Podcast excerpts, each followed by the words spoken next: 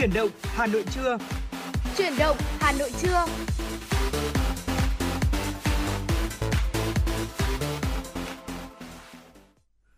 Xin chào đón quý vị và các bạn. Chúng ta đến với chương trình Chuyển động Hà Nội trưa của Đài Phát thanh Truyền hình Hà Nội. Chương trình trực tiếp trên tần sóng FM 96 MHz của Đài Phát thanh Truyền hình Hà Nội và trực tuyến trên trang web hanoitv.vn. Quý vị thân mến, quý vị cũng đừng quên là tương tác với Bảo Trâm Thế Thông trong chuyển động Hà Nội trong buổi trường ngày hôm nay thông qua kênh tương tác quen thuộc, số hotline của chương trình 024 3773 6688 hoặc là trang fanpage chính thức của chương trình chuyển động Hà Nội FM 96. Chúng tôi đã sẵn sàng nhận tin nhắn, phản hồi và yêu cầu âm nhạc của các vị thính giả. Quý vị hãy kết nối cùng chúng tôi ngay. Quý vị thân mến, Vâng, à, còn bây giờ chúng ta sẽ cùng đến với những dòng chảy tin tức đầu tiên trong khung tin tức 10 giờ ngày hôm nay. Xin được mời quý vị và các bạn cùng nghe. Văn phòng Chính phủ vừa ban hành thông báo số 128 kết luận của Phó Thủ tướng Chính phủ Vũ Đức Đam tại cuộc họp về tình hình giải pháp khắc phục thiếu hụt lao động. Thông báo nêu rõ, các chính sách phục hồi phát triển kinh tế của Quốc hội, Chính phủ đã tạo động lực để khôi phục và phát triển sản xuất kinh doanh, thị trường lao động. Những tháng đầu năm nay, thị trường lao động của cả nước đã có nhiều khởi sắc, nhiều người lao động đã trở lại làm việc trong các nhà máy, các khu công nghiệp. Trước mắt, để hạn chế tình trạng thiếu hụt lao động, Phó Thủ tướng yêu cầu các bộ ngành cần tập trung triển khai một số nhiệm vụ tập trung chỉ đạo tổ chức triển khai thực hiện tốt các nhiệm vụ giải pháp được giao tại nghị quyết số 11 ngày 30 tháng 1 năm 2022 của Chính phủ về chương trình phục hồi phát triển kinh tế xã hội và triển khai nghị quyết số 43 2022 của Quốc hội về chính sách tài khóa tiền tệ hỗ trợ chương trình. Quyết định số 08/2022 của Thủ tướng Chính phủ quy định về việc thực hiện chính sách hỗ trợ tiền thuê nhà cho người lao động, chỉ thị số 16 CTTTG của Thủ tướng Chính phủ về bảo đảm việc làm bền vững, nâng cao mức sống và cải thiện điều kiện làm việc của công nhân lao động. Bộ Lao động Thương binh Xã hội chủ trì phối hợp cùng với các bộ ngành cơ quan liên quan khẩn trương trình chính phủ ban hành về nghị định quy định mức lương tối thiểu vùng đối với người lao động làm việc theo hợp đồng lao động. Bộ Kế hoạch Đầu tư nghiên cứu hoàn thiện các quy định tạo điều kiện thuận lợi để các doanh nghiệp cùng tham gia quy hoạch phát triển nhà ở cho người lao động. Ủy ban dân các tỉnh thành phố trực thuộc trung ương có các biện pháp giúp doanh nghiệp trên địa bàn thực hiện việc duy trì và thu hút lao động vào làm việc, hỗ trợ người lao động quay trở lại thị trường lao động làm việc. Còn hơn 10 ngày nữa, Đại hội Thể thao Đông Nam Á lần thứ 31 SEA Games 31 sẽ chính thức diễn ra tại Hà Nội và 11 tỉnh, thành phố khác. Thời điểm này, các đội tuyển đang gấp rút chuẩn bị, tranh thủ từng phút giây luyện tập để hoàn thành các mục tiêu tại đấu trường SEA Games 31. Ngành thể thao Hà Nội cũng đang nỗ lực hết mình để đóng góp vào thành công chung của đoàn thể thao Việt Nam tại SEA Games 31. Tại SEA Games 31, đoàn thể thao Việt Nam có 965 vận động viên, trong đó Hà Nội đóng góp 274 vận động viên. Thể thao Hà Nội đặt mục tiêu phấn đấu đóng góp từ 25% đến 30% tổng số huy chương mà đoàn thể thao Việt Nam giành được tại SEA Games 31. Giám đốc Trung tâm huấn luyện và thi đấu thể dục thể thao Hà Nội, Sở Văn hóa và Thể thao Hà Nội Đào Quốc Thắng cho biết, trong suốt 2 năm qua, nhiều giải đấu trong nước và quốc tế không được tổ chức do ảnh hưởng của dịch Covid-19. Vận động viên nhiều đội tuyển không được thi đấu quốc tế để cọ sát, nâng cao trình độ, trang thiết bị tập luyện lại thiếu thốn. Nên mục tiêu đề ra là thách thức không nhỏ đối với thể thao Hà Nội – Song không vì thế mà các vận động viên, huấn luyện viên nản trí. Ban huấn luyện các đội tuyển đã chủ động thay đổi giáo án, cách thức huấn luyện để vận động viên không cảm thấy bị nhàm chán. Trung tâm cũng đã cố gắng làm hết khả năng để có thể đưa ra một số đội tuyển quốc gia. Trong đó có vận động viên Hà Nội đi tập huấn thi đấu tại Hàn Quốc, Thái Lan trong giai đoạn chuẩn bị cho SEA Games 31. Thưa quý vị, ngày hôm qua, Ban Quản lý Di tích Làng Cổ phối hợp cùng với Ủy ban dân xã Đường Lâm và Trường Đại học Khoa học Xã hội và Nhân văn đã tổ chức chuỗi hoạt động quảng bá nét đẹp văn hóa làng cổ Đường Lâm. Hoạt động trong khuôn khổ sự kiện khai mạc năm du lịch Sơn Tây xứ Đoài và khai trương tuyến phố đi bộ thành cổ Sơn Tây.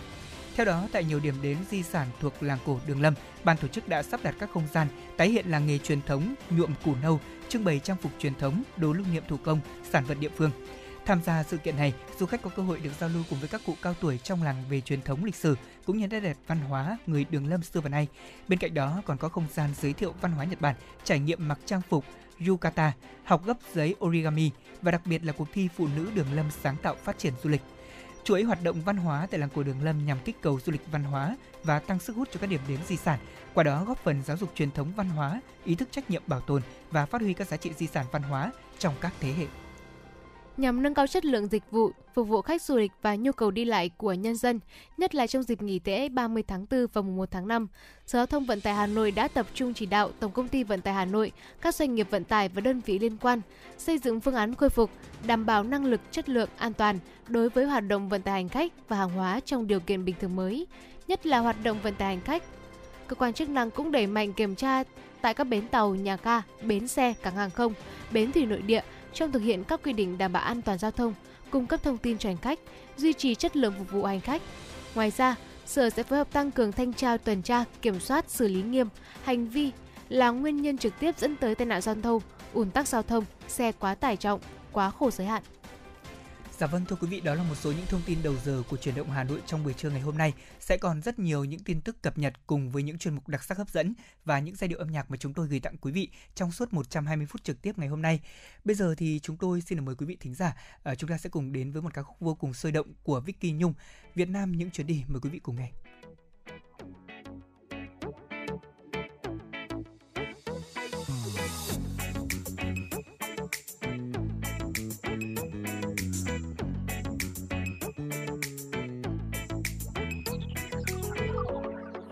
Sông giữa phố xa đông vui, tiếng xe che tiếng nói. Lâu nay tôi vẫn sống với laptop tv người đi qua nhau trong một câu. Hôm nay tôi muốn đến những góc phố xa xôi, những nơi chưa ai tới. Hôm nay tôi muốn đến những ngóc ngách thôn quê, giờ đây tôi cất hết bao nỗi buồn sách đã lô lên và đi không nghĩ suy âu lo về ngày mai. Bon bon trên những chuyến xe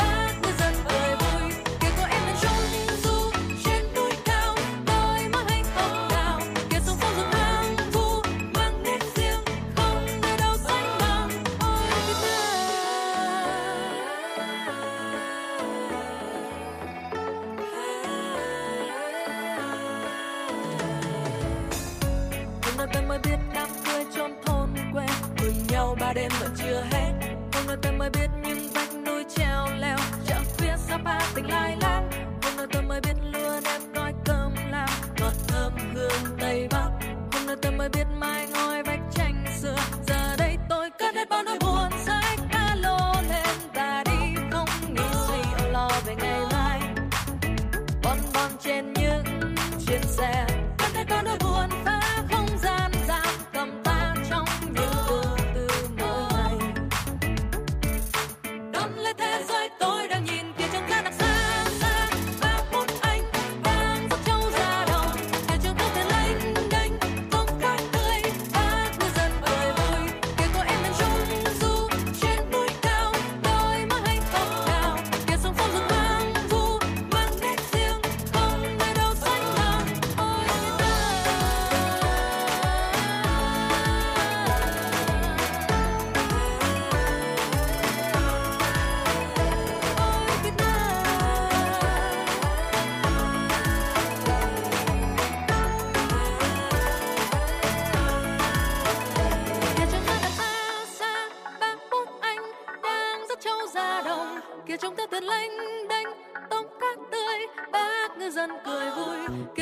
Trên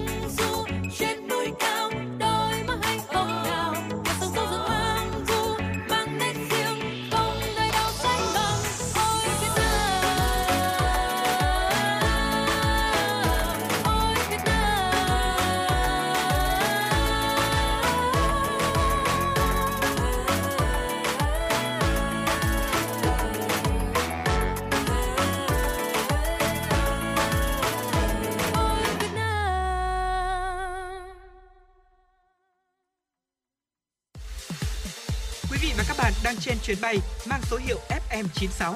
Hãy thư giãn, chúng tôi sẽ cùng bạn trên mọi cung đường. Hãy giữ sóng và tương tác với chúng tôi theo số điện thoại 024 3773 6688. Vâng thưa quý vị thân mến, vừa rồi chúng ta đến với một giai điệu âm nhạc sôi động ca khúc Việt Nam những chuyến đi của Vicky Nhung. Chắc chắn là thời điểm này thì quý vị thính giả của chúng ta cũng đã cùng với những người thân yêu của mình ở vi vu trong hành trình du lịch trong những ngày nghỉ lễ hoặc là chúng ta đang tận hưởng không khí rất là đẹp tại thủ đô Hà Nội. À, nếu như sáng nay trời mưa rét, à, đặc biệt là trong thời buổi sáng sớm thì à, rất nhiều quý vị thính giả chia sẻ về với chương trình rằng là thời tiết thực sự là à, trở mặt như trời là câu nói mà người ta hay nói vui với nhau. Thế còn đến thời điểm trưa nay thì chúng tôi thấy là cũng đã bắt đầu có nắng nhẹ rồi và trời lại đẹp hơn hết Chính vì thế mà đây cũng là khoảng thời gian rất là lý tưởng để quý vị có thể tiếp tục đồng hành cùng với sóng FM 96, lắng nghe nhiều những thông tin hấp dẫn bên cạnh đó là chúng ta có những hành trình à, di chuyển cho mình. Bây giờ chúng tôi mời quý vị thính giả đến với chuyên mục đồng hành cùng SEA Games của đài chúng tôi. Thưa quý vị, xin mời quý vị đến với bản tin đồng hành cùng SEA Games 31 trên 6 FM 96 của Đài Phát thanh Truyền hình Hà Nội. Thông tin đầu tiên thưa quý vị, đội tuyển cử tạ Việt Nam tranh tài ở SEA Games 31 với 14 vận động viên, tranh tài ở 14 hạng cân với những đồ cử đã thành danh như Lại Gia Thành, Hoàng Thị Duyên, Hồng Thanh, cùng những gương mặt mới như Khổng Mỹ Phượng, Đình Thi, Thu Hiền, Xuân Hoàng, Quang Trường. Đáng chú ý là sự vắng mặt của Thạch Kim Tuấn và Vương Thị Huyền. Người thay thế Kim Tuấn những tưởng là Ngô Xuân Đình, thế nhưng cuối cùng bộ môn lại lựa chọn Nguyễn Ngọc Trung ở hạng 61 kg. Tuy nhiên cơ hội để giành huy chương vàng ở hạng cân này là cực khó vì đối thủ Ekozuri tỏ ra vượt trội. Tại SEA Games năm nay thì các đồ vật Malaysia và Thái Lan sẽ trở lại sau án cấm doping. Điều này sẽ khiến cho cơ hội huy chương vàng của đội tuyển cử tại Việt Nam trở nên hẹp đi khá nhiều. Hoàng Thị Duyên lại đang vật lộn với chấn thương, khiến cho niềm hy vọng được dồn vào Hồng Thanh và lại sai. Vâng thưa quý vị, ngày hôm qua 30 tháng 4 thì huấn luyện viên Park Hang-seo đã công bố danh sách rút gọn 25 cầu thủ của đội tuyển U23 Việt Nam cho giai đoạn chuẩn bị cuối cùng trước thềm SEA Games 31. Theo đó thì 5 cầu thủ sẽ ở lại Hà Nội tiếp tục tập luyện là hậu vệ Đoàn Anh Việt, Nguyễn Văn Việt, Đặng Văn Tới, tiền vệ Trần Bảo Toàn và tiền vệ uh, đó là Bùi Vĩ Hảo. À, Bùi Vĩ Hảo thưa quý vị, à, các cầu thủ chấn thương không kịp phục hồi cho SEA Games 31 thì cũng đã được xác định, bao gồm trung vệ Nguyễn Quang Thịnh, Liễu Quang Vinh và tiền đạo Mai Xuân Quyết. Tối qua thì đội tuyển U23 Việt Nam sẽ di chuyển lên Phú Thọ để bước vào giai đoạn tập huấn cuối cùng trước thềm SEA Games 31. Và theo điều lệ thì tại cuộc họp kỹ thuật vào ngày 5 tháng 5, đội tuyển U23 Việt Nam sẽ chốt danh sách đăng ký chính thức gồm 20 cầu thủ và một thủ môn dự phòng. Tại SEA Games 31 này thì mỗi đội được quyền thay thế tối đa là 15 cầu thủ. Ngoài SEA Games 31 thì lực lượng này còn tập luyện để hướng tới vòng chung kết của giải U23 châu Á năm 2022 sẽ diễn ra từ ngày 1 đến 19 tháng 6 tại Uzbekistan. Dự kiến sau đội tuyển U23 Việt Nam thì lần lượt trong các ngày mùng 1, mùng 2, mùng 3 và mùng 4 tháng 5, các đội bóng cùng bảng A cũng sẽ có mặt tại sân bay Nội Bài Hà Nội, sau đó được ban tổ chức đưa thẳng đến Phú Thọ. Thưa quý vị, Sở Văn hóa Thể thao Du lịch tỉnh Phú Thọ ấn định ngày phát hành vé các trận bảng A và bán kết môn bóng đá Nam SEA Games 31 theo hai hình thức là trực tiếp và trực tuyến. Thời gian mở bán vé xem các trận đấu bảng A và trận bán kết SEA Games 31 môn bóng đá À, với bộ môn bóng đá nam là từ 8 giờ ngày 1 tháng 5. Thời gian kết thúc bán vé trực tuyến là 17 giờ của ngày 2 tháng 5. Người hâm mộ có thể vào hệ thống của ba website của ban tổ chức, trang chủ sự kiện là seagame2021.com để đặt vé. Vé các trận vòng bảng có 3 mệnh giá là 200 đồng, 300 đồng và 500.000 đồng. Vé trận bán kết có 3 mệnh giá là 300.000 đồng, 400.000 đồng và 600.000 đồng. Ban tổ chức địa phương chưa thông báo cụ thể cách thức và địa điểm phân phối vé trực tiếp cho người hâm mộ nhiều khả năng vé sẽ được bán trực tiếp ở sân vận động Việt Trì, như cách Liên đoàn bóng đá Việt Nam phân phối vé trận giao hữu giữa U23 Việt Nam với U20 Hàn Quốc. Trên sân Thiên Trường ở Nam Định, ban tổ chức địa phương mở cửa miễn phí các trận đấu ở bảng B của môn bóng đá nam. Bảng B bao gồm U23 Thái Lan, U23 Malaysia, U23 Singapore, U23 Campuchia và U23 Lào – Ban tổ chức SEA Games 31 giao cho ban tổ chức địa phương quyết định quản lý, phát hành giấy mời hoặc vé các sự kiện diễn ra tại địa phương, nhưng đảm bảo nguyên tắc ưu tiên cho ban tổ chức SEA Games, số lượng giấy mời hoặc bố trí sẵn các vị trí ưu tiên để mời VIP, trưởng các đoàn thể thao, ban tổ chức, nhà tài trợ, đại sứ quán. Vòng bảng môn bóng đá nam sẽ diễn ra hai địa phương là tỉnh Phú Thọ và tỉnh Nam Định. Thầy trò Liên Bắc Hoàng Sơ chung bảng A với Indonesia, Myanmar, Philippines và Đông Timor khởi tranh từ ngày 6 tháng 5. Thưa quý vị, công nghệ mapping, công nghệ thực tế ảo sẽ được sử dụng trong lễ khai mạc SEA Games 31 với nhiều màn trình diễn ấn tượng. và nghệ sĩ múa Linh Nga, nghệ sĩ violon Bùi Công Duy cùng với nhiều nghệ sĩ tài năng cũng sẽ cùng góp sức. Nghệ sĩ ưu tú Trần Ly Ly, quyền cục trưởng cục nghệ thuật biểu diễn, tổng đạo diễn của lễ khai mạc bế mạc SEA Games 31 cũng đã bật mí mới phóng viên ờ, về buổi mở màn của ngày hội thể thao lớn nhất khu vực này. Theo đó thì ý tưởng của lễ khai mạc SEA Games 31 là thể hiện một tinh thần Việt Nam thân thiện, một Việt Nam cởi mở, yêu thương, chào đón bạn bè khắp nơi tụ hội, một Việt Nam lấy cái riêng cùng hòa nhập vào cái chung, ờ, chung một dòng chảy xuyên suốt qua dịch bệnh để chúng ta tiếp tục mạnh mẽ hơn, đoàn kết cùng nhau bước tiếp, đúng với tinh thần slogan của SEA Games 31, đó là vì một Đông Nam Á mạnh mẽ hơn. SEA Games 31 sẽ chính thức khai mạc vào tối ngày 12 tháng 5 năm 2022 tại sân vận động quốc gia Mỹ Đình với sự tham gia của đại diện các đoàn thể thao 11 nước ASEAN. Lễ khai mạc SEA Games sẽ có thời lượng 120 phút được chia thành 3 phần: Việt Nam thân thiện, Đông Nam Á mạnh mẽ và Đông Nam Á tỏa sáng. Vượt qua khuôn khổ của một sự kiện thể thao, lễ khai mạc SEA Games 31 hàm chứa nhiều ý nghĩa, mang đến một bầu không khí thân thiện cởi mở, chương trình nghệ thuật độc đáo, rực rỡ sắc màu với thông điệp Việt Nam muốn chung tay cùng bạn bè khu vực vượt qua mọi khó khăn thử thách để cùng nhau xây dựng một cộng đồng ASEAN đoàn kết thống nhất thịnh vượng và vượt qua mọi thách thức. Quý vị vừa lắng nghe bản tin đồng hành cùng SEA Games của Đài Phát thanh Truyền hình Hà Nội trong chương trình truyền động Hà Nội buổi trưa ngày hôm nay. Và sau đây chúng ta cùng quay trở lại với âm nhạc trước khi tới với những thông tin thời sự đáng chú ý trong khung giờ của FM 96.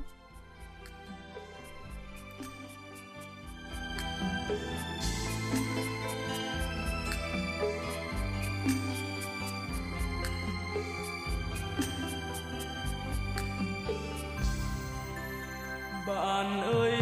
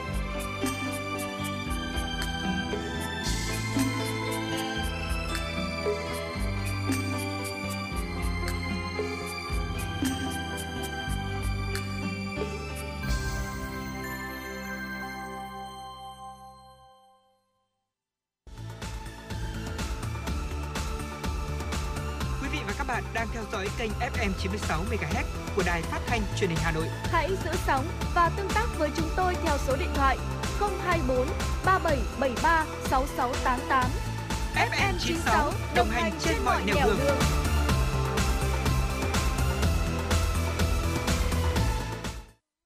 Quý Quý vị thân mến, vừa rồi là những giai điệu ngọt ngào của ca khúc Việt Nam quê hương tôi qua sự thể hiện của các ca sĩ Trọng Tấn. Còn bây giờ xin mời quý vị chúng ta hãy cùng quay trở lại với những thông tin thời sự đáng chú ý. Thưa quý vị, tại quyết định số 51 ngày 27 tháng 4 năm 2022, Ban chỉ đạo cải cách hành chính của Chính phủ đã ban hành quy chế hoạt động của ban. Theo quyết định, Ban chỉ đạo cải cách hành chính của Chính phủ có nhiệm vụ quyền hạn là nghiên cứu đề xuất các chủ trương chính sách và giải pháp để đẩy mạnh công tác cải cách hành chính nhà nước của chính phủ, cho ý kiến về chương trình kế hoạch cải cách hành chính nhà nước dài hạn và hàng năm do Bộ Nội vụ trình chính phủ. Tổng hợp định kỳ hoặc đột xuất báo cáo Thủ tướng Chính phủ và các cơ quan liên quan tình hình triển khai công tác cải cách hành chính nhà nước, nghiên cứu đánh giá và kiến nghị đề xuất với cấp có thẩm quyền sửa đổi, bổ sung hoặc ban hành mới các cơ chế chính sách văn bản quy phạm pháp luật thuộc các lĩnh vực cải cách hành chính nhà nước theo quy định của chính phủ. Quyết định nêu rõ, trưởng ban chỉ đạo lãnh đạo điều hành mọi hoạt động của ban chỉ đạo, phân công nhiệm vụ cụ thể cho từng thành viên, triệu tập chủ trì các cuộc họp định kỳ và đột xuất của ban chỉ đạo, kiểm tra đôn đốc các bộ ngành địa phương trong việc triển khai thực hiện các nhiệm vụ cải cách hành chính của chính phủ. Trong trường hợp cần thiết, ủy quyền cho phó trưởng ban giải quyết công việc thuộc thẩm quyền của mình. Khi có yêu cầu hoặc khi cần chỉ đạo theo từng chuyên đề, trưởng ban chỉ đạo quyết định họp đột xuất toàn thể ban chỉ đạo hoặc họp với một số thành viên ban chỉ đạo. Các phiên họp của ban chỉ đạo phải được thông báo bằng văn bản về nội dung, thời gian và địa điểm ít nhất trước 3 ngày làm việc và kèm theo các tài liệu liên quan. Kết luận của trưởng ban chỉ đạo hoặc phó trưởng ban chỉ đạo được thể hiện bằng văn bản thông báo của ban chỉ đạo. Ban Thường vụ Thành ủy Hà Nội đã ban hành kế hoạch số 73 về hưởng ứng giải báo chí toàn quốc về xây dựng Đảng, giải búa liềm vàng lần thứ 7 năm 2022. Kế hoạch nêu rõ việc hưởng ứng giải búa liềm vàng nhằm nâng cao hơn nữa nhận thức của cán bộ, phóng viên, biên tập viên, các cơ quan báo chí thành phố và sự quan tâm của toàn xã hội trong việc viết sáng tác những tác phẩm về xây dựng Đảng, động viên khuyến khích ngày càng có nhiều tác phẩm báo chí xuất sắc, tạo động lực thúc đẩy nâng cao chất lượng tuyên truyền, công tác giáo dục xây dựng Đảng, góp phần xây dựng Đảng trong sạch vững mạnh và không ngừng nâng cao chất lượng của đội ngũ cán bộ đảng viên. Tiếp tục phát huy vai trò của các cơ quan báo chí thành phố, cán bộ đảng viên và nhân dân góp ý xây dựng Đảng, xây dựng chính quyền, tham gia phòng chống suy thoái về tư tưởng chính trị, đạo đức và lối sống, những biểu hiện tự diễn biến tự chuyển hóa trong nội bộ, củng cố tăng cường mối quan hệ máu thịt giữa Đảng với nhân dân. Thông qua giải búa liềm vàng lần thứ 7 năm 2022, đẩy mạnh tuyên truyền đưa nghị quyết đại hội đại biểu toàn quốc lần thứ 13 của Đảng và nghị quyết đại hội đại biểu lần thứ 17 Đảng bộ thành phố Hà Nội vào cuộc sống, thực hiện nghiêm túc có hiệu quả các chỉ thị nghị quyết kết luận của Ban chấp hành Trung ương, Bộ Chính trị, Ban Bí thư về công tác xây dựng Đảng, xây dựng hệ thống chính trị, tiếp tục bảo vệ nền tảng tư tưởng của Đảng, đấu tranh phản bác những thông tin quan điểm sai trái, thù địch chống phá Đảng, nhà nước, chia rẽ khối đại đoàn kết toàn dân tộc. Theo thông tin từ Cục Cảnh sát Giao thông, ngày hôm qua, ngày đầu tiên của kỳ nghỉ lễ 30 tháng 4 và mùng 1 tháng 5, lực lượng Cảnh sát Giao thông toàn quốc đã xử lý 7.793 trường hợp vi phạm trật tự an toàn giao thông, ra quyết định xử phạt gần 12,6 tỷ đồng, tước giấy phép lái xe, bằng chứng chỉ tuyên môn của 883 trường hợp, tạm giữ 102 ô tô, 1.102 mô tô và 15 phương tiện khác. Trong đó trên đường bộ, Cảnh sát giao thông xử lý 7.655 trường hợp, so với ngày nghỉ lễ đầu tiên của năm 2021 đã giảm 412 trường hợp, giảm 5,1%, ra quyết định xử phạt 12,3 tỷ đồng, tước giấy phép lái xe 874 trường hợp, tạm giữ 102 ô tô, 1.108 mô tô và 11 phương tiện khác.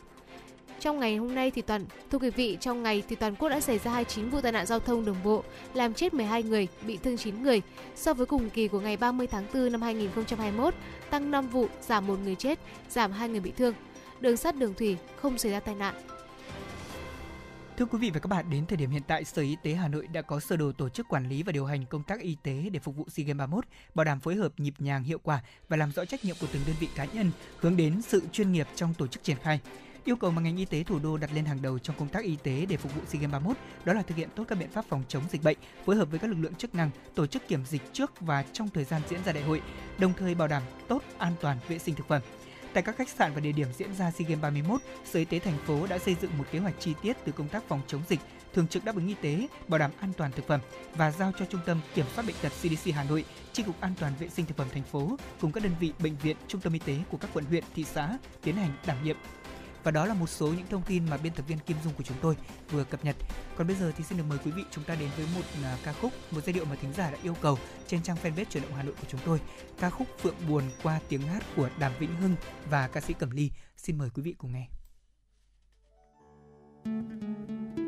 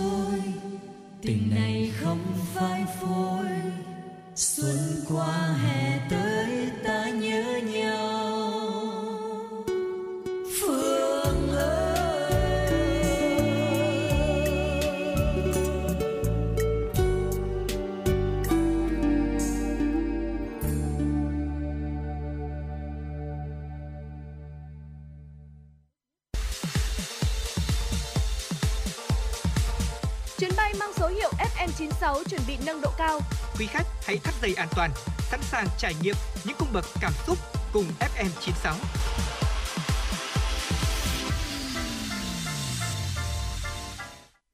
Vâng thưa quý vị thính giả thân mến, vừa rồi chúng ta lắng nghe một món quà âm nhạc mà chương trình dành tặng cho thính giả, ca khúc Phượng buồn qua tiếng hát của Cẩm Ly và Đàm Vĩnh Hưng. Còn bây giờ thì chúng ta sẽ cùng quay trở lại với chương trình hôm nay quý vị nhé. Mời quý vị cùng dành thời gian để chúng ta đến với mục sách hay cho bạn. À, thưa quý vị thính giả, trong những ngày tháng mà cả nước của chúng ta đang hân hoan à, chào mừng kỷ niệm 47 năm giải phóng miền Nam thống nhất đất nước, chúng tôi muốn giới thiệu đến quý vị chủ đề của sách hay cho bạn ngày hôm nay, đó chính là hồi ức của các vị tướng về ngày thống nhất.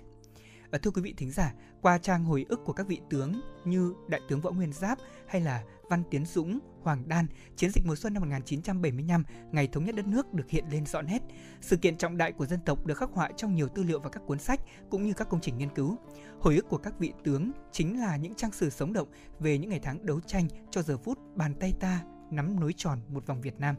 Và ngay sau đây thì Bảo Trâm cùng Lê Thông xin được chia sẻ với quý vị ba cuốn sách như vậy. Quý vị thân mến, cuốn sách đầu tiên là hồi ức của Đại tướng Võ Nguyên Giáp. Tổng hành dinh là nơi làm việc của Quân ủy Trung ương và Bộ Tổng tư lệnh Quân đội Nhân dân Việt Nam những năm 1967-1975, đặt tại Hoàng Thành, Hà Nội. Đây được xem là bộ não của chiến dịch Hồ Chí Minh, nơi đưa ra nhiều quyết định quan trọng tiến tới thống nhất đất nước 30 tháng 4 1975. Sách Tổng hành dinh trong mùa xuân toàn thắng là cuốn hồi ức của Đại tướng Võ Nguyên Giáp do Phạm trí Nhân thể hiện. Sách được công bố lần đầu tiên khi đại tướng ở tuổi 90. Sách chứa đựng những kỷ niệm chăn trở của đại tướng về những năm tháng hào hùng của dân tộc trong cuộc tổng tiến công và nổi dậy mùa xuân năm 1975.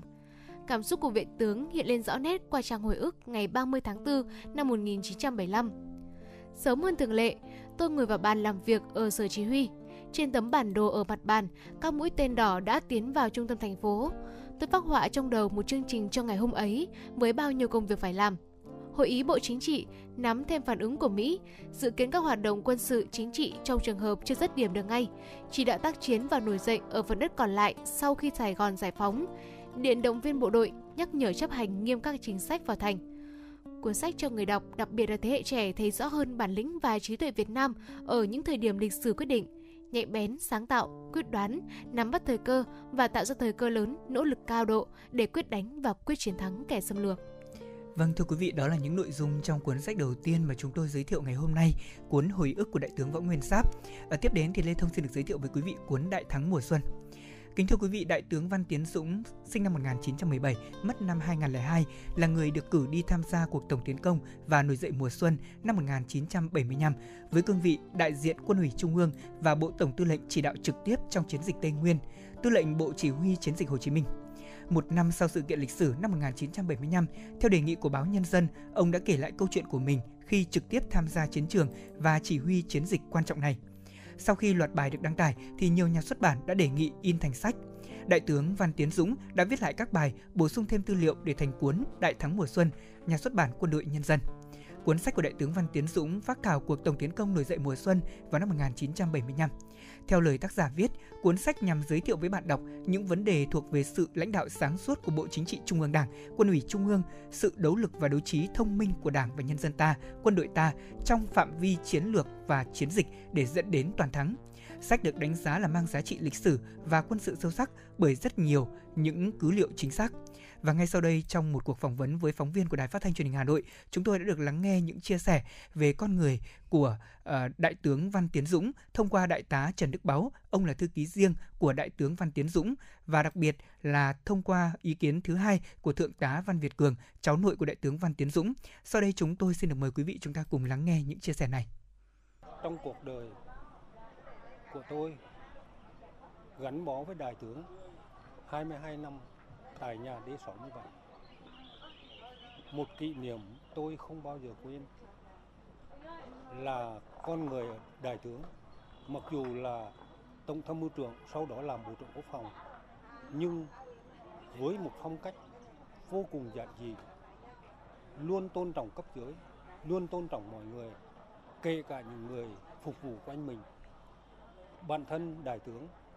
sống giản dị, gần gũi chan hòa luôn thăm hỏi động viên các gia đình, cơ sở cách mạng cho đến những gia đình các đồng chí ở cơ quan. Là thế hệ thứ ba của trong gia đình tiếp tục nối nghiệp của cha ông để phục vụ trong quân đội. Thì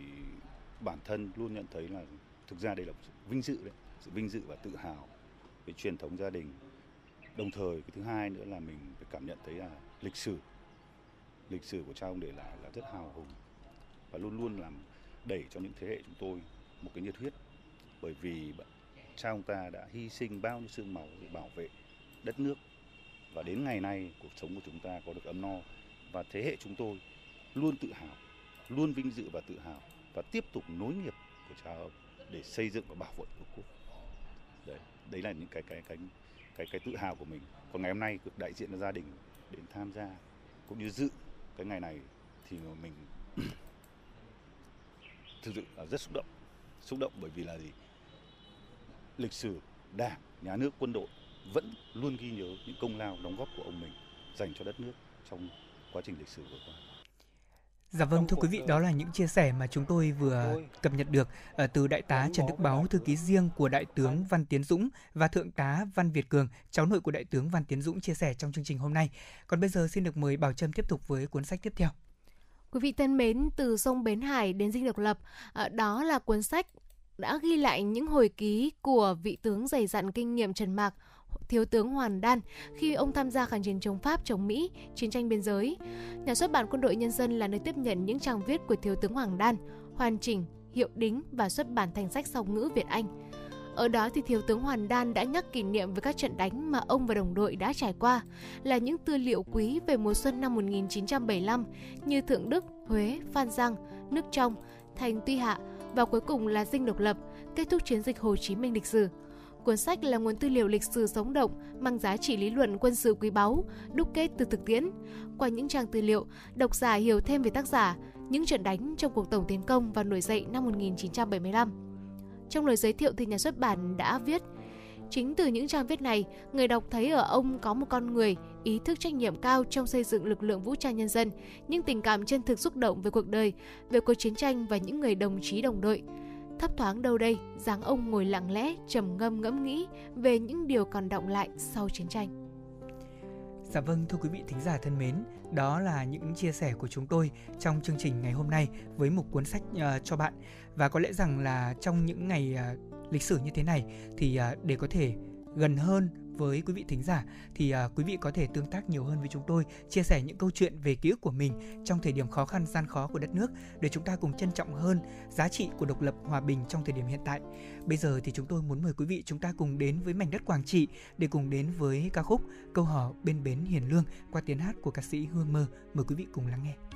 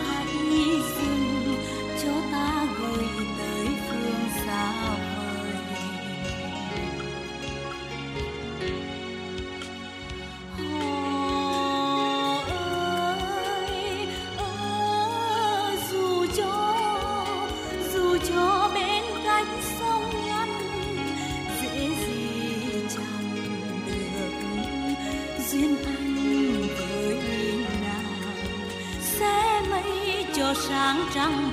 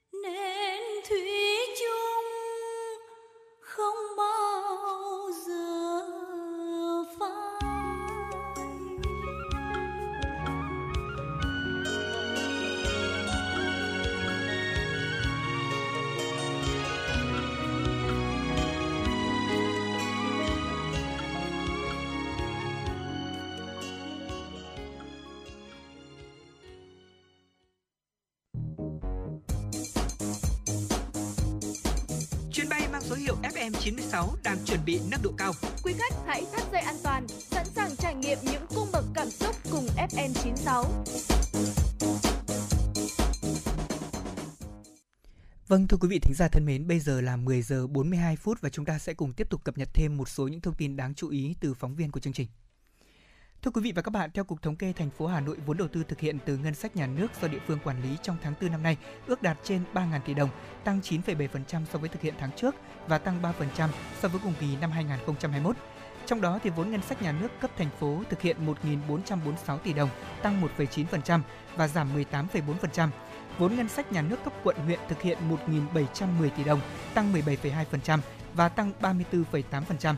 Vốn ngân sách nhà nước cấp xã phường thực hiện 131 tỷ đồng, tăng 10,6% và giảm 12,5%. Trong những tháng đầu năm, tình hình giải ngân vốn đầu tư công trên địa bàn thành phố Hà Nội vẫn còn chậm. Thành phố đang khẩn trương chỉ đạo và yêu cầu các chủ đầu tư, các đơn vị thi công tập trung mọi nguồn lực đẩy nhanh tiến độ các công trình, giải ngân kế hoạch vốn được giao năm nay. Đến nay thì các công trình dự án trọng điểm trên địa bàn thành phố như là cầu Vĩnh Tuy giai đoạn 2, hầm chui Lê Văn Lương, đường vành đai 2 trên cao hiện đang tiếp tục đẩy nhanh tiến độ với mục tiêu bảo đảm thời gian chất lượng và hoàn thành theo đúng kế hoạch. Thưa quý vị, mới đây, Công an quận Cầu Giấy Hà Nội cho biết đã ra quyết định tạm giữ hình sự đối tượng Nguyễn Văn Cường, sinh năm 1981 ở phường Liên Mạc, quận Bắc Từ Liêm, Hà Nội để điều tra hành vi trộm cắp tài sản. Trước đó vào lúc 16 giờ 45 phút ngày 22 tháng 4, Công an phường Mai Dịch quận Cầu Giấy trong quá trình tuần tra đã bắt quả tang Nguyễn Văn Cường có hành vi trộm cắp tài sản tại nhà B5, khu tập thể Đồng Sa, phường Mai Dịch. Cơ quan công an thu giữ tăng vật gồm một máy tính sách tay, một đồng hồ, một lắc tay màu bạc, hai dây đeo phụ kiện màu vàng. Đấu tranh khai thác, đối tượng khai nhận do ban ngày người dân đi làm nên lợi dụng đột nhập để trộm cắp. Hiện công an quận Cầu Giấy đang mở rộng điều tra vụ án. Thưa quý vị, chuyển sang một số tin tức quốc tế đáng chú ý. Liên minh châu EU vừa ra thông báo rằng 27 quốc gia thành viên dừng giai đoạn khẩn cấp của đại dịch COVID-19 và chuyển sang giai đoạn kiểm soát dịch bệnh theo hướng bền vững hơn. Trong bối cảnh Tổ chức Y tế Thế giới WHO vẫn chưa tuyên bố kết thúc đại dịch, EU đã đưa ra cách tiếp cận chiến lược mới, kêu gọi các nước trong liên minh tiếp tục tập trung vào việc tiêm chủng, phát triển vaccine, đồng thời chuẩn bị để sẵn sàng ứng phó với một đợt đại dịch mới. Thông báo trên cũng được EU đưa ra khi số ca tử vong và nhập viện liên quan đến COVID-19 ở trên khắp khu vực đã giảm đáng kể do sự lan rộng của biến chủng Omicron ít độc lực hơn, cũng như hơn 70% dân số của khu vực này đã được tiêm chủng, một nửa dân số đã tiêm một mũi tăng cường. Đến nay, hơn 2 phần 3 dân số trưởng thành của EU đã tiêm vaccine, nhưng một số nước vẫn có tỷ lệ tiêm chủng thấp. Chẳng hạn, trong khi 70% dân số của Malta đã tiêm mũi tăng cường, thì Bulgaria chỉ là 10%. Vì vậy, trong một nỗ lực để trở lại cuộc sống bình thường mới, chiến lược giai đoạn mới của EU đó là kêu gọi các nước thành viên tiếp tục đẩy mạnh việc tiêm chủng cho người chưa tiêm.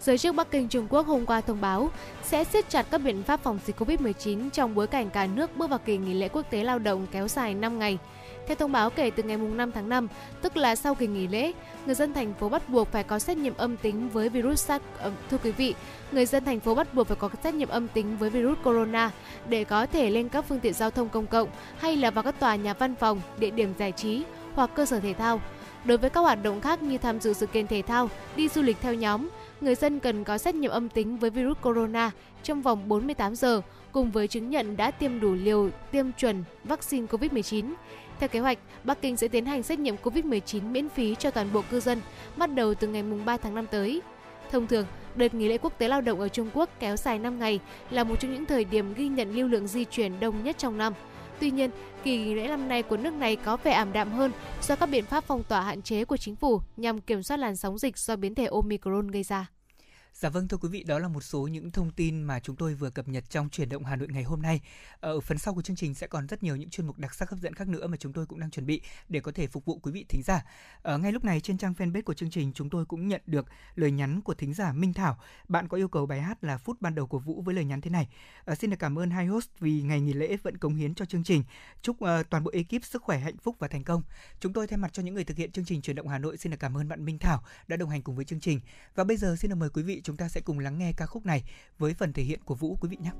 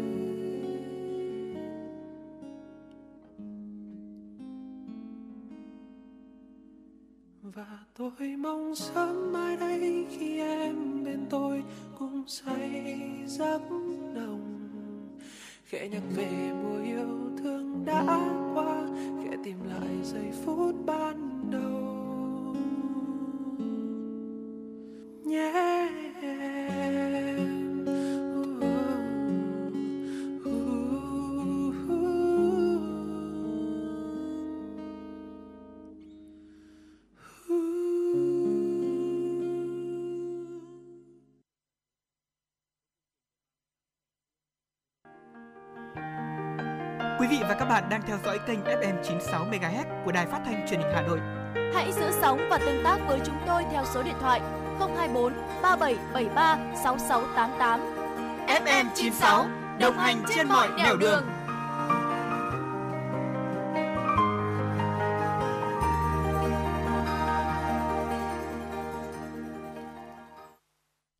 Dạ vâng thưa quý vị vừa rồi chúng ta lắng nghe tiếng hát của Vũ với ca khúc phút ban đầu là món quà âm nhạc mà chúng tôi dành tặng cho thính giả. À, quý vị đừng quên là chúng ta có thể yêu cầu những giai điệu âm nhạc trực tiếp lúc này trên fanpage của chúng tôi chuyển động Hà Nội FM 96 hoặc là quý vị liên hệ trực tiếp về số hotline 024 3773 6688 của chương trình. Bây giờ xin được mời quý vị cùng đến với mục sống khỏe cùng FM 96 ngày hôm nay. Bảo Trâm thân mến ạ, không biết là thông thường thì uh, trong uh, một ngày Bảo Trâm sẽ tự uh, gia hạn cho mình là mình sẽ uống bao nhiêu lít nước mỗi ngày? Anh Thông có biết không ạ? Ai trong chúng ta cũng biết rằng là nước rất quan trọng với cơ thể Nhưng mà mọi người rất là khó để hình thành một thói quen là làm sao để mình tiếp nạp à, nước được vào cơ thể của mình à, Ví dụ như Bảo Trâm thì nếu mà anh Lê Thông hỏi rằng là ừ, định ra bao nhiêu lượng nước để nạp vào mỗi Ừ. ngày thì khó lắm không biết được bởi vì là tôi chỉ có thói quen là khi nào tôi cảm Dạ. thấy khát hoặc là khi nào tôi chợt nhớ ra hoặc là lúc nào đấy tôi nhìn thấy cái bình nước bắt đầu là tôi mới ý thức được là tôi phải nạp nước vào cơ thể của mình còn bình thường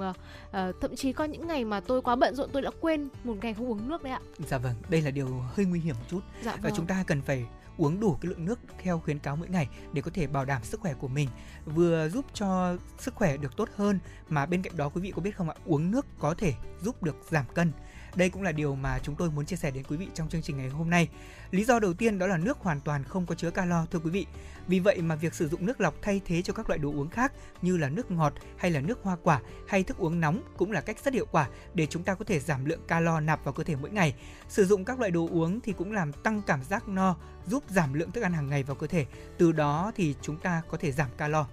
Nhiều nghiên cứu cũng cho thấy là uống nước thì có thể giúp giảm cái cảm giác đói, thế nhưng cũng không làm tăng cân đâu ạ. Nguyên nhân là do nước sẽ làm căng dạ dày của chúng ta. Bên cạnh đó thì cả đói và khát đều có chung một số mạch thần kinh. Như vậy thì việc uống nhiều nước đôi khi giải quyết cả hai vấn đề. Đây cũng là một trong số những nghiên cứu được đăng tải trên à, tạp chí Aptic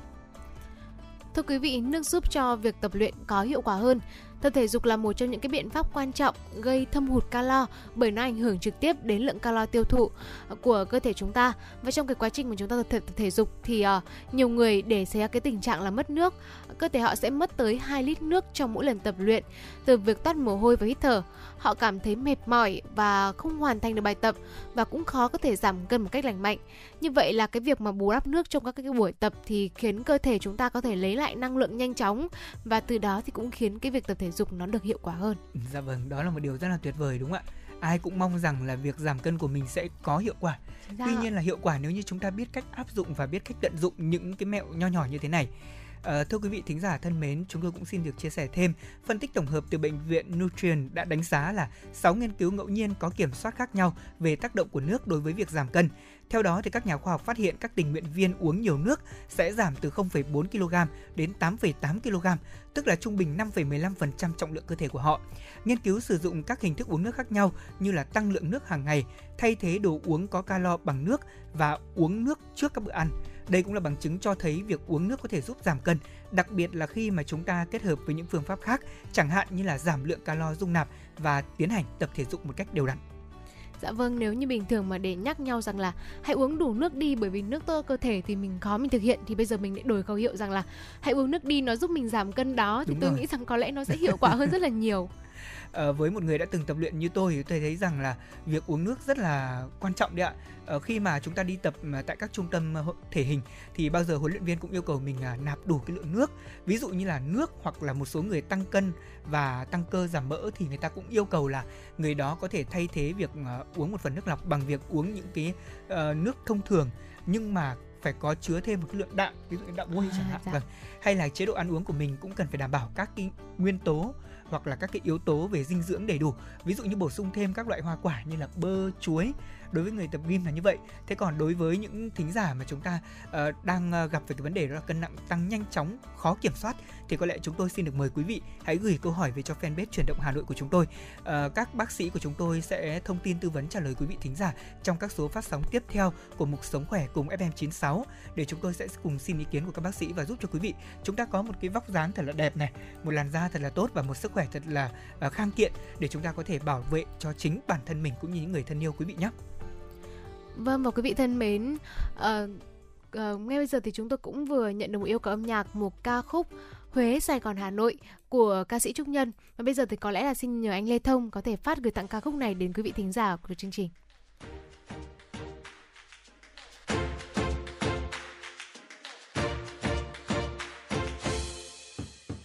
Huế, Sài Gòn, Hà Nội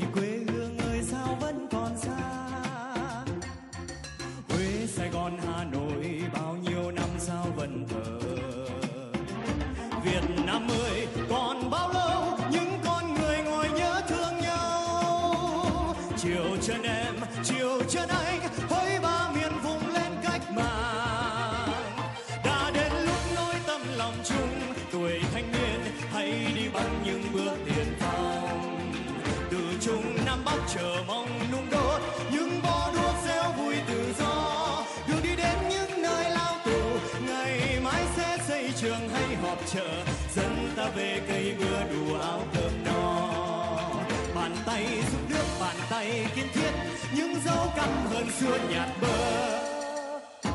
Nhà ta sẽ mãi vườn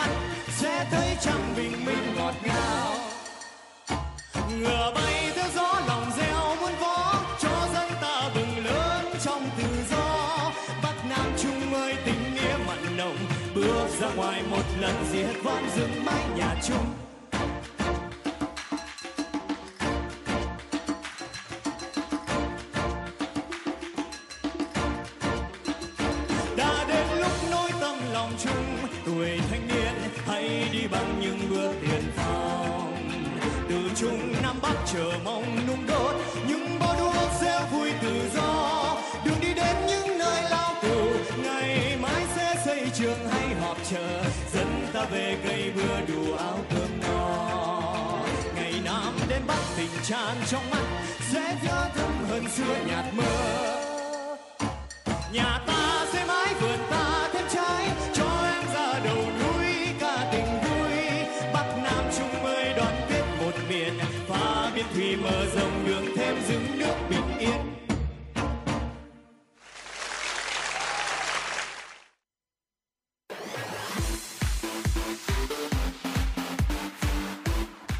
động Hà Nội trưa.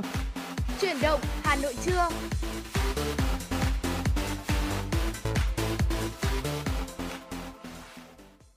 Quý vị và các bạn thân mến, bây giờ là 11 giờ và chúng ta cùng tiếp tục đến với một số những thông tin thời sự đáng chú ý tiếp theo do biên tập viên Thủy Chi của chúng tôi vừa cập nhật. Thưa quý vị, tối qua ngay sau khi Thủ tướng Nhật Bản đến thủ đô Hà Nội, Thủ tướng Chính phủ Phạm Minh Chính đã có cuộc gặp gỡ thân mật với Thủ tướng Kishida Fumio. Nhân dịp này, Thủ tướng Phạm Minh Chính đã giới thiệu Thủ tướng Kishida về văn hóa Việt Nam thông qua nghệ thuật thư pháp, đồng thời mời nghệ nhân thư pháp viết tặng Thủ tướng Kishida ba chữ chân thành, tình cảm, tin cậy bằng tiếng Việt và tiếng Nhật. Đây cũng chính là phương châm mới trong quan hệ hai nước Việt Nam Nhật Bản đã được hai thủ tướng nhất trí tại chuyến thăm Nhật Bản vào tháng 11 năm 2021 của Thủ tướng Phạm Minh Chính. Thủ tướng Kishida cho biết người Nhật cũng rất coi trọng văn hóa thư pháp và khẳng định những điểm đồng về văn hóa là nền tảng quan trọng góp phần củng cố tình hữu nghị bền chặt giữa hai nước, hai dân tộc bày tỏ cảm ơn tình cảm hết sức chân thành của Thủ tướng Phạm Minh Chính thông qua món quà ý nghĩa độc đáo này. Chuyến thăm Việt Nam của Thủ tướng Nhật Bản diễn ra trong bối cảnh quan hệ đối tác chiến lược sâu rộng Việt Nam Nhật Bản đang tiếp tục phát triển tốt đẹp, hiệu quả trên nhiều lĩnh vực. Hai bên đang tích cực chuẩn bị các hoạt động kỷ niệm 50 năm thiết lập quan hệ ngoại giao vào năm 2023. Tối qua, năm du lịch Sơn Tây xứ Đoài với chủ đề Sơn Tây về miền di sản đã khai trương tuyến phố đi bộ thành cổ Sơn Tây, Hà Nội đã khai mạc. Đông đảo người dân Sơn Tây và các vùng lân cận đã hào hứng tham dự sự kiện.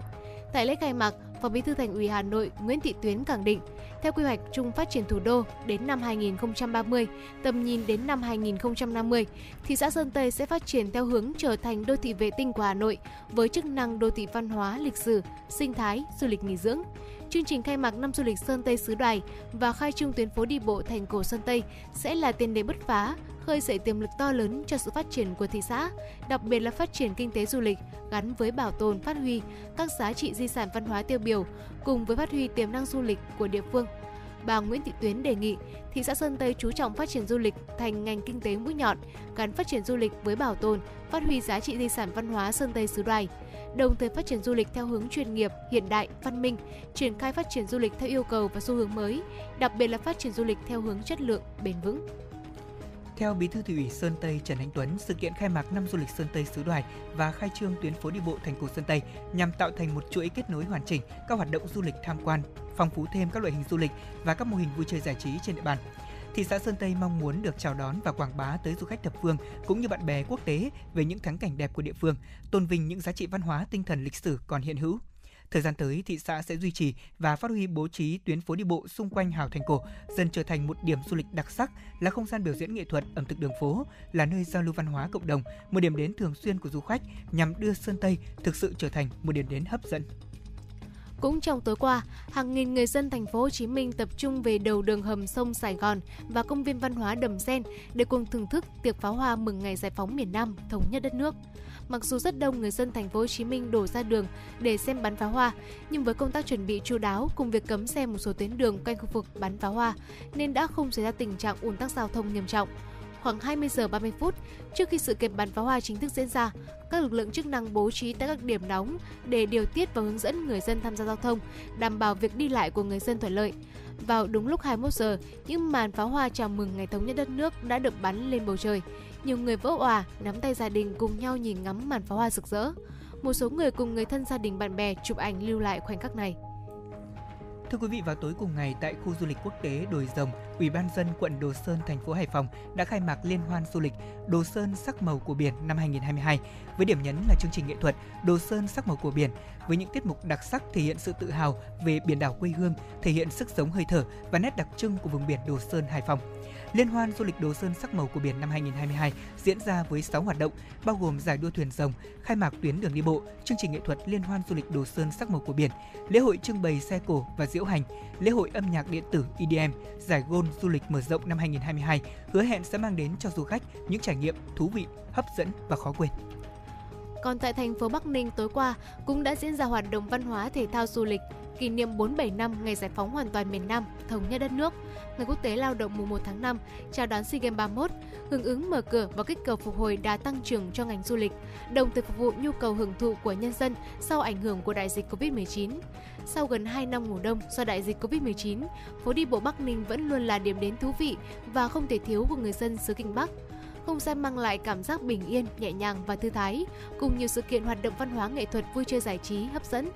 Rất đông người dân từ khắp các huyện thị thành phố Bắc Ninh, Bắc Giang và những khu vực lân cận đến thưởng thức những làn điệu dân ca quan họ treo trên mạn thuyền của người xứ Kinh Bắc.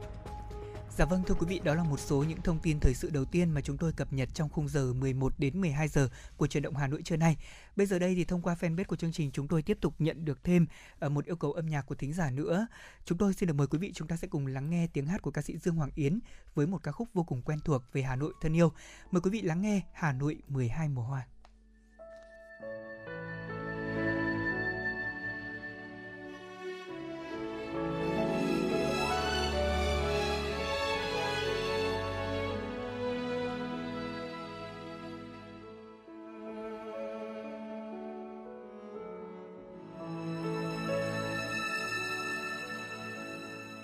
Tháng riêng hoa đào bừng nở,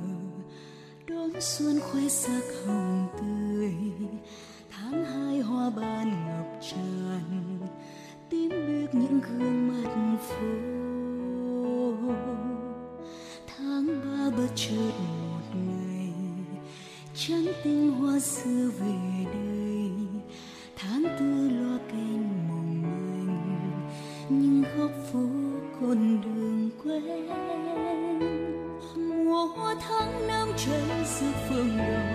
hồ tây ngát hương mùa sen tháng sáu ngược chân lối đi hoa sâu tháng bảy trở về tuổi thơ hoa xuân tháng tám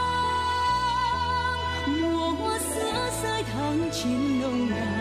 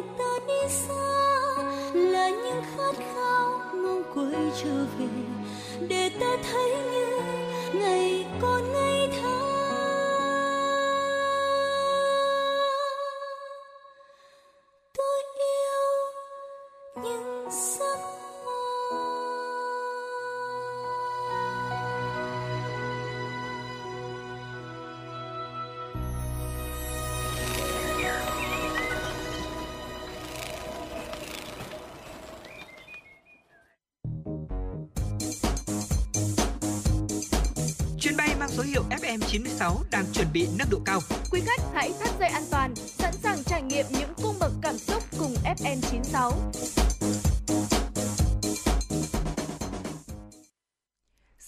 Quý vị và các bạn thân mến, vừa rồi chúng ta lắng nghe ca khúc ờ, về Hà Nội thân yêu của chúng ta với rất nhiều các mùa hoa khác nhau và có lẽ rằng là trong ờ, mỗi quý vị thính giả, tình yêu với Hà Nội sẽ lớn dần lên nếu như chúng ta để ý từng mùa cây thay lá đúng không ạ? Ờ, từng những sắc hoa, những sắc hương trong đất trời Hà Nội. Còn bây giờ thì chúng tôi muốn mời quý vị chúng ta tạm rời xa cảm xúc đó để cùng đến với chuyên mục tiếp theo mà chúng tôi mang đến cho quý vị thính giả những thông tin về văn hóa xã hội đáng chú ý trong tuần vừa qua quý vị nhé. Không biết là Bảo Trâm thì dạo gần đây có hay đi xem phim rạp không ta? Ờ, rất là buồn khi mà từ cái thời điểm mà dạp chiếu phim bắt đầu quay trở lại thì Bảo Trâm mới được đi xem phim một lần cái bộ phim Người nhẹ mà thôi. Ừ. Và thời gian gần đây thì anh Thông cũng biết mà khi mà tình hình cũng đã bắt đầu quay trở lại ổn định hơn thì ờ, các nhà làm phim, các diễn viên cũng như là các bộ phim bắt đầu đang nóng dần trở lại. Đặc biệt là mùa hè tới và hiện tại thì trên thị trường thì tôi thấy là cũng có khá là nhiều tác phẩm và ờ, cũng thấy ờ, rất là nhiều bạn đã xem trải nghiệm và về review giới thiệu lại thì giới thiệu cũng thấy rất là hay cũng rất là mong muốn Dạ. là thời gian tới mình cũng được trải nghiệm cũng được xem nhiều bộ phim hơn thưởng thức nhiều những cái tác phẩm hơn Vâng, ờ, với công chúng thì việc thưởng thức những tác phẩm à, phim điện ảnh chất lượng hơn cũng là Dạ. một nhu cầu rất là chính đáng, đặc biệt là sau 2 năm đại dịch Covid-19 vừa qua. Và tôi nghĩ rằng là với các nhà làm phim thì họ cũng đã mất một khoảng thời gian rất là dài để có thể xây dựng kịch bản cũng như là đầu tư trau chuốt cho bộ phim của mình. Và thưa quý vị, và trong à, chương trình ngày hôm nay chúng tôi muốn gợi ý đến quý vị một bộ phim ờ, sắp được công chiếu với rất nhiều những à, khán thính giả yêu mến và nhạc sĩ Trịnh Công Sơn thì đây sẽ là một bộ phim mà chắc chắn là chúng ta nên đến dạp để xem. À, bộ phim Em và Trịnh cũng vừa tung clip khiến cho rất nhiều quý vị đứng ngồi không yên à, vì độ hấp dẫn của nó. À, sau những teaser đầu tiên hé lộ về các nàng thơ thì trailer của Em và Trịnh đã cho thấy rõ hơn về một thời tuổi trẻ đầy oanh liệt của Trịnh Công Sơn. Trailer này thì có độ dài 2 phút 30 giây của bộ phim Em và Trịnh vừa được tung ra, tiết lộ về hành trình tuổi trẻ huyền thoại và âm nhạc đầy lãng mạn vĩ đại của Trịnh Công Sơn uh, với ờ, diễn viên Avin Lu thủ vai. Uh, trailer thì có độ dài 2 phút 30 giây và được tung ra khiến cho rất nhiều người bày tỏ sự thích thú và chờ đợi đấy ạ. dạ vâng và uh, cái uh, bộ phim em và trịnh thì rõ ràng là cái thời điểm mà chưa tung ra trailer thì nó cũng đã nhận được một sự quan tâm rất là lớn đến từ đông đảo ờ, những khán giả đặc biệt là với những người yêu mến tác giả trịnh công sơn. Và quý vị thân mến uh, sau những giờ nhiều những cái bức ảnh mà gây tò mò với cái vẻ ngoài ma mị thì uh, Thanh Thúy, Nhật Linh đã chính thức xuất hiện và là nàng thơ mở màn trong trailer với một cái giai đoạn ra diết đầy khắc khoải của ca khúc Ướt Mi uh, khi còn học ở Sài Gòn và mới bắt đầu sự nghiệp sáng tác thì uh, ca sĩ Trịnh Công Sơn đã bị tiếng hát say dứt của Thanh Thúy mê hoặc và đã viết tặng cô bài hát Ướt Mi uh, ca khúc khơi nguồn cảm hứng cho hơn 600 tác phẩm sau này của người nhạc sĩ tài hoa này. Dạ vâng, và thời thanh xuân sống động của Trịnh Công Sơn thì còn gắn liền với cả chị em Bích Diễm và Giao Ánh. Hai nàng thơ vốn đã được ưu ái ở những tia sơ trước đó xuất hiện như những mảnh ghép tươi đẹp trong giai đoạn tuổi trẻ của chàng nhạc sĩ lãng mạn này. Ở danh ca Khánh Ly của Bùi Lan Hương cũng chính thức lộ diện trong trailer lần này. Một thước phim rất ngắn hé lộ về cuộc gặp gỡ của Trịnh Công Sơn với Khánh Ly ở hộp đêm trên Đà Lạt vào năm 1968. Khánh Ly lúc này thì vẫn đi hát với tên là Lệ Mai đã khiến Trịnh Công Sơn phải thốt lên rằng giọng hát của cô ấy rất khác. Ừm, tôi nghĩ rằng là ờ, đây có lẽ cũng là một cái sự thay đổi mới của Bùi Đúng Lan rồi. Hương bởi vì trước đây mọi người cũng biết rằng là cô ấy với vai trò là ca sĩ đặc biệt là còn có cái nghệ danh là nàng tiên tóc bởi vì là khi cô ấy hát thì cô ấy không mở to khẩu hình nhưng mà khán Đúng giả rồi. vẫn được thưởng thức trọn vẹn ca khúc vậy nên là tôi nghĩ rằng là với vai trò là thể hiện lại ờ, cái hình ảnh của danh ca Khánh Ly thì tôi rất là mong chờ Bùi Lan Hương trong cái bộ phim Em và Trịnh này Vâng, thưa quý vị và các bạn thân mến và trailer cũng hé lộ về giai đoạn Trịnh Công Sơn định hình từng bước để trở thành một nhạc sĩ yêu hòa bình với rất nhiều những ca khúc ờ, phản chiến có tính lay động mạnh mẽ trong lịch sử. Các buổi biểu diễn của Trịnh Công Sơn và Khánh Ly với các ca khúc Da vàng trước đông đảo người dân Việt Nam trong những giai đoạn chiến tranh cũng đã được điểm qua, gây rất nhiều sự tò mò. Và điều đặc biệt là nguồn gốc biệt danh nữ hoàng chân đất của Khánh Ly cũng được tiết lộ ở cuối trailer này. Và bộ phim Em và Trịnh dự kiến sẽ công chiếu từ ngày 17 tháng 6 năm 2022 dành cho những khán giả yêu mến chờ đợi. Dạ vâng, như vậy là bộ phim Em và Trịnh thì ờ, không chỉ là có một sự đầu tư rõ ràng là về mặt nội dung, về bối cảnh quay mà tôi ờ, lướt qua những cái dàn diễn viên ừ, ở đây thì cũng đã thấy một cái sự chỉn chu, một cái sự tỉ mỉ của đạo diễn cũng như là ekip của bộ phim. Và rất là mong chờ Em và Trịnh thời gian tới sẽ được công chiếu và chắc chắn rằng là Bảo Trâm và Lê Thông sẽ gọi là xách ba lô lên để đi xem ngay và luôn đúng không ạ? Rồi tôi xem là ai sẽ trả tiền đây. Dạ vâng. Ờ, vâng thưa quý vị, chúng ta cùng chuyển sang một thông tin tiếp theo. Trong tuần vừa qua thì có một sự kiện ờ, văn hóa giải trí rất đáng chú ý. Đó là vào tối ngày 29 tháng 4 thì thông qua trang fanpage MTP đã có hơn 14 triệu người theo dõi thì ca sĩ Sơn Tùng MTP đã phản hồi về ồn ào liên quan tới MV mới của mình. Ờ, sau khi nhận những góp ý từ phía khán giả, ý kiến của các ban ngành, ca sĩ này đã quyết định ngưng phát hành MV trên YouTube ở Việt Nam. Ở trước khi gỡ bỏ thì MV có gần 8 triệu lượt xem, đang vào top 1 thịnh hành YouTube tại Việt Nam chúng ta. Cùng với đó thì Sơn Tùng cũng xin lỗi khán giả vì cảm giác ờ, không thoải mái khi xem MV mới này của anh chàng. Thưa quý vị, MV Zeno One at All được ca sĩ phát hành vào tối ngày 28 tháng 4. Ờ, nội dung MV này nói về tâm trạng của một chàng trai bị bỏ rơi, không người thân, thường bị bạn bè miệt thị đánh đập. Phần lời Sơn Tùng MTV viết thì chủ yếu là các câu đơn giản chỉ hành động với cụm từ là There No One at All được lặp đi lặp lại và cuối MV là hình ảnh của nhân vật này nhảy từ lầu cao xuống và nhiều người cho rằng là với cái việc xây dựng câu chuyện theo chiều hướng tiêu cực thì sẽ dễ gây tác động xấu đến giới trẻ, nhất là với người có sự ảnh hưởng lớn như là Sơn Tùng. Dạ vâng. Ờ, thưa quý vị thính giả quả thật là là một người ờ, cũng rất yêu mến nhạc của Sơn Tùng thì tôi nghĩ rằng là ờ, có rất là nhiều cách để chúng ta có thể biến những cái giây cuối cùng đó trở thành một kịch bản hoàn chỉnh hơn. Dạ. Tôi nghĩ là như vậy. Ờ, nhiều khán giả, đặc biệt là những đạo diễn trong ngành truyền hình thì cũng có nói rằng là Sơn Tùng hoàn toàn có thể thay những cái giây cuối đó bằng những cái cụm từ tiếp theo ví dụ như là to be continue tức là một cái phần kịch bản tiếp theo rằng anh chàng này mới chỉ là trong quá trình ngủ mơ mà thôi phát triển kịch bản lên thế nhưng mà thật đáng tiếc tại vì nghệ thuật thì có những cách thể hiện khác nhau và sơn tùng cũng vướng phải những hiểu nhầm Ờ, nếu như trên một góc độ nào đó về mặt ờ, đạo diễn hình ảnh thế nhưng cái ý nghĩa mà thông điệp này truyền tải hiện tại đang gây tiêu cực ảnh hưởng rất là lớn trong thời điểm nhạy cảm như thế này. Vào chiều ngày 29 tháng 4 thì trong văn bản gửi Bộ Thanh à, Bộ Văn hóa Thể thao Du lịch, Cục Phát thanh Truyền hình và Thông tin điện tử của Bộ Thông tin Truyền thông, Cục Nghệ thuật biểu diễn cũng đã đề nghị là dừng lưu hành MV này. Và ngay sau khi tiếp nhận thông tin phản ứng của công chúng thì ngay lập tức Cục Phát thanh Truyền hình và Thông tin điện tử của Bộ Thông tin Truyền thông cũng đã liên hệ với phía Google nền tảng MV đăng tải yêu cầu sớm gỡ sản phẩm này. Và theo Trung tâm Báo chí Thành phố Hồ Chí Minh vào chiều ngày 29 tháng 4, Thanh tra Sở Thông tin Truyền thông đã gửi thư mời Sơn Tùng đến làm việc về thông tin xung quanh MV này. Có thể nói rằng đây là một điều hơi tiếc nuối Dạ. vì theo chia sẻ của Sơn Tùng thì anh mất tới 33 tỷ đồng để hoàn thiện MV này và mất tới hơn một năm để hoàn thiện kịch bản. Có nghĩa rằng là tâm huyết của anh chàng này với các sản phẩm thì bao giờ cũng khiến công chúng đón đợi. Thế nhưng mà thực sự là lần này quả thật là một cú sốc đối với những người yêu mến Sơn Tùng như tôi. Thì đây cũng là một điều hơi buồn đối với anh chàng này. Dạ vâng và có thể thấy rằng là qua vụ việc lần này thì chúng ta cũng thấy rằng là khán giả Việt Nam của chúng ta bắt đầu ờ, đã có một cái sự xem xét và một cái sự khó tính hơn trong những Đúng tác rồi. phẩm. Và đây có thể là bài học của Sơn Tùng MTV cũng như là những nghệ sĩ khác khi mà chúng ta sản xuất các sản phẩm của mình. Ờ, rõ ràng là không chỉ ờ, những cái hình ảnh đẹp này hay là những cái bài hát lời ca hay giai điệu hấp dẫn mà bên cạnh đó là những cái thông điệp trong MV cũng rất là quan trọng. Và hy vọng rằng là ờ, sau cái sự việc lần này thì chúng ta vẫn mong chờ là Sơn Tùng cũng sẽ sớm quay trở lại với khán giả bằng những sản phẩm chỉn chu và thực sự mang lại ý nghĩa tích cực cho cuộc sống. Vâng, à, tạm khép lại với những thông tin nổi bật về văn hóa giải trí vừa rồi. Chúng tôi xin được mời quý vị cùng chuyển sang một số gợi ý về các hoạt động văn hóa sự kiện mà chúng ta nên ghé thăm.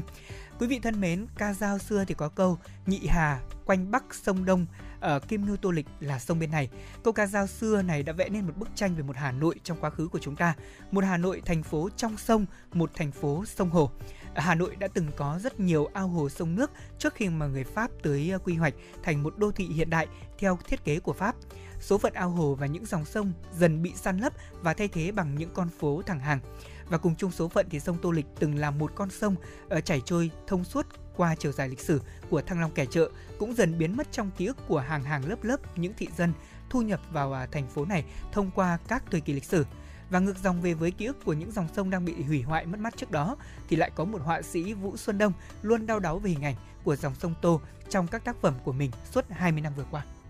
Và có lẽ trong suốt một thời gian dài, quãng đời sinh viên mỹ thuật và lập nghiệp sau này, khi thuê sừng vẽ nằm ngay sát một khúc sông Tô đang chết dần trước khi được ờ, cống hóa thành ờ, đường như biết bao con phố Hà Nội ngày nay, thì họa sĩ Vũ Xuân Đông đã vẽ lại câu chuyện số phận của dòng sông này và những cái tác phẩm mỹ thuật của mình. Uh, giống như là uh, theo tác giả đó là một cái ẩn ức ạ từ lúc nào mà không hay biết. Và từ lúc cái sáng tác tốt nghiệp bằng chất liệu sơn mài thì uh, cách đây tròn 20 năm khi mà lấy chủ đề về chính con sông Tô Lịch trong suốt những năm tháng sau đó tới ngày hôm nay thì thử nghiệm cùng rất nhiều những cái chất liệu khác nhau từ sơn dầu này uh, màu acrylic này bột màu sơn mài phù điêu gò đồng tới uh, sắp đặt rất là nhiều và cũng rất là vất vả, vật lộn với cuộc sống đô thị mà mỗi khi có điều kiện và thời gian sáng tác, thì câu chuyện về số phận của dòng sông Tô lại được sống lại và chảy trôi âm ấp trong các tác sáng tác của tác giả này và hình ảnh của dòng sông trong các tác phẩm của Vũ Xuân Đông có lẽ cũng chính là một tấm gương phản chiếu hình ảnh của những dòng người nhập cư không ngừng nghỉ vào thành phố này, luôn nỗ lực hết mình, như những dòng nước nhỏ trong mát luôn khao khát đổ vào những dòng sông lớn. Vâng thưa quý vị, triển lãm ký ức sông Tô lần này được diễn ra chính tại một không gian nơi từng là cửa ngõ của con sông Tô Lịch đổ vào sông Hồng trên địa bàn phường Hà Khẩu, cửa sông trước kia. Phố hàng buồm xưa từng tấp nập buôn bán với những ngành hàng hóa liên quan đến thuyền bè sông nước để phục vụ cho những chiếc thuyền buồm tụ tập ngay bên uh, bến Vạn Trài Phúc Tân Phúc Xá cách đó cũng không xa. Ở phía sau hội quán Quảng Đông xưa cũng chính là con sông Tô Lịch chạy thông suốt đến tận Bưởi trước khi mà bị người Pháp quy hoạch san lấp và đổi tên thành phố án sát siêu rồi phố Nguyễn Siêu bây giờ. Triển lãm ký ức sông Tô như một nỗ lực tiếp tục đối thoại với ngữ cảnh và nơi trốn với một không gian vô cùng đặc biệt của hội quán Quảng Đông xưa, góp phần tiếp nối dòng chảy nghệ thuật tại không gian văn hóa nghệ thuật số 22 Hàng Buồm. Quý vị có thể đến đây để tham quan triển lãm này và nếu như quý vị uh, có quan tâm đến những tác phẩm nghệ thuật thì chắc chắn là không thể bỏ qua chuỗi sự kiện Bắc nhịp tăng bồng do nhóm trường ca kịch viện tổ chức tại không gian Tong Tràng Thi, số 8 Tràng Thi Hoàn Kiếm Hà Nội từ ngày 15 tháng 4 và được biết thì ờ, chuỗi sự kiện này sẽ kéo dài trong vòng một tháng và nó cũng đang nhận được rất là nhiều sự quan tâm đến từ công chúng. Ở trường ca kịch viện là nhóm các bạn trẻ mong muốn bảo tồn, lưu giữ và đưa nghệ thuật truyền thống đến gần hơn với mọi người thông qua ứng dụng công nghệ số và sau hơn một năm hoạt động ừ, chủ yếu trên website và mạng xã hội thì nhóm đã quyết định là tổ chức một chuỗi sự kiện là Bắc nhịp tăng bồng nhằm tôn vinh các loại hình nghệ thuật biểu diễn truyền thống, thể hiện qua những tác phẩm nghệ thuật thị giác mang hơi thở của hiện tại. À, theo đó thì tại sự kiện có sự hiện diện của gần 100 tác phẩm với đa dạng thể loại, từ thiết kế đồ họa, thiết kế thời trang đến tranh sơn mài, tranh lụa, phù điêu, sắp đặt và lấy cảm hứng từ các loại hình nghệ thuật biểu diễn truyền thống của nước ta như là trèo, tuồng, múa rối, trầu văn. Đáng chú ý là Bắc nhịp tăng bồng có 25 nghệ sĩ ở nhiều thế hệ tham gia như là Chu Lượng, Bùi Trọng Dư, Trần Xuân Hưng, Phạm Rồng, Phạm Các Thắng. Dạ vâng thưa quý vị, tuy thành lập chưa lâu thế nhưng website của nhóm Trường ca kịch viện đã thu hút được hơn 100.000 lượt xem. Facebook của nhóm cũng có hơn 5.000 người theo dõi. Các bài viết của nhóm từng về các loại hình à, biểu diễn nghệ thuật truyền thống hay là những tác phẩm các nghệ nhân, nghệ sĩ tiêu biểu thì đều có hàng trăm lượt tương tác, chủ yếu đến từ các bạn trẻ. Bên cạnh đó thì nhóm còn có một mối liên hệ chặt chẽ với các bạn trẻ cùng chung chí hướng giữ gìn những giá trị truyền thống trong đời sống đương đại như là nhóm trèo 48 giờ, X Plus, X Studio hay là sáng kiến văn hóa Việt Nam. Thế nên hoạt động khá hiệu quả thêm nhiều nhóm bạn trẻ bắt nhịp cầu như vậy thì nghệ thuật truyền thống chắc chắn là sẽ có thêm không gian để bảo tồn và phát triển và với những người trẻ như chúng ta như Lê Thông hay là Bảo Trâm cùng với quý vị thính giả thì có lẽ rằng là điểm hẹn ở trên uh, chợ Đồng Xuân vào các buổi tối thứ bảy chủ nhật hàng tuần trước khi mà có dịch bệnh Covid-19 ờ, đến xem về những ờ, môn nghệ thuật truyền thống của Hà Nội sẽ là một điểm đến mà chúng tôi cũng rất là yêu thích. Không thể nói rằng người trẻ không quan tâm đến nghệ thuật truyền thống, dạ. chỉ là cách mà nghệ thuật truyền thống bây giờ phải thích ứng với người trẻ như thế nào để họ có sự quan tâm ngược lại mới là vấn đề mà chúng ta đang hướng đến và rất là cảm ơn quý vị đã cùng quan tâm theo dõi những thông tin về văn hóa giải trí vừa rồi. Bây giờ thì chúng ta sẽ cùng lắng nghe tiếng hát của Lê Cát Trọng Lý với một ca khúc, đó là Cơn bão nghiêng đêm. Mời quý vị cùng nghe.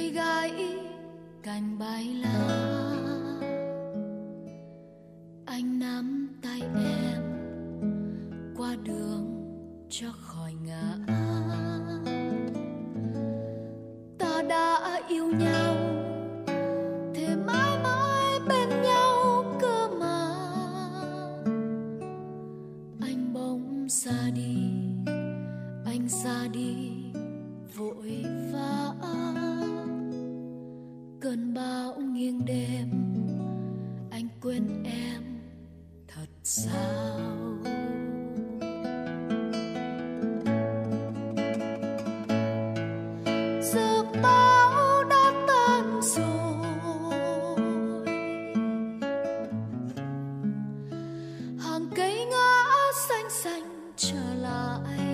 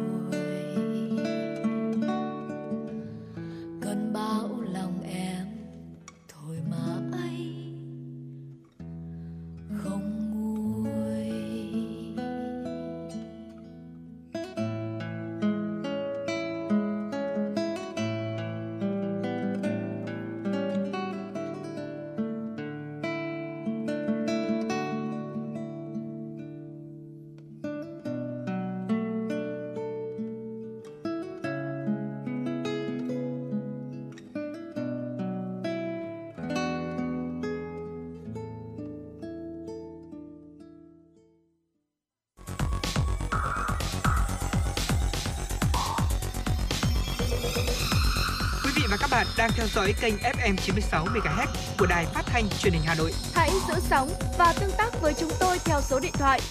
024 3773 FM 96 đồng hành trên, trên mọi nẻo đường. đường. Quý vị vừa được thư giãn với một giai đoạn âm nhạc, còn bây giờ xin mời quý vị hãy cùng quay trở lại với phần điểm tin. Thưa quý vị, tối qua, huyện Mù Cang Trải, tỉnh Yên Bái tổ chức chương trình nghệ thuật Vang mãi bài ca thống nhất, mở đầu cho các hoạt động du lịch Mù Cang Trải năm 2022. Chương trình nghệ thuật gồm hai phần. Phần 1 với chủ đề Niềm tin dân Đảng. Đồng đảo bà con và du khách đã được nghe những ca khúc ca ngợi Đảng Bắc Hồ, ca ngợi mùa xuân đất nước.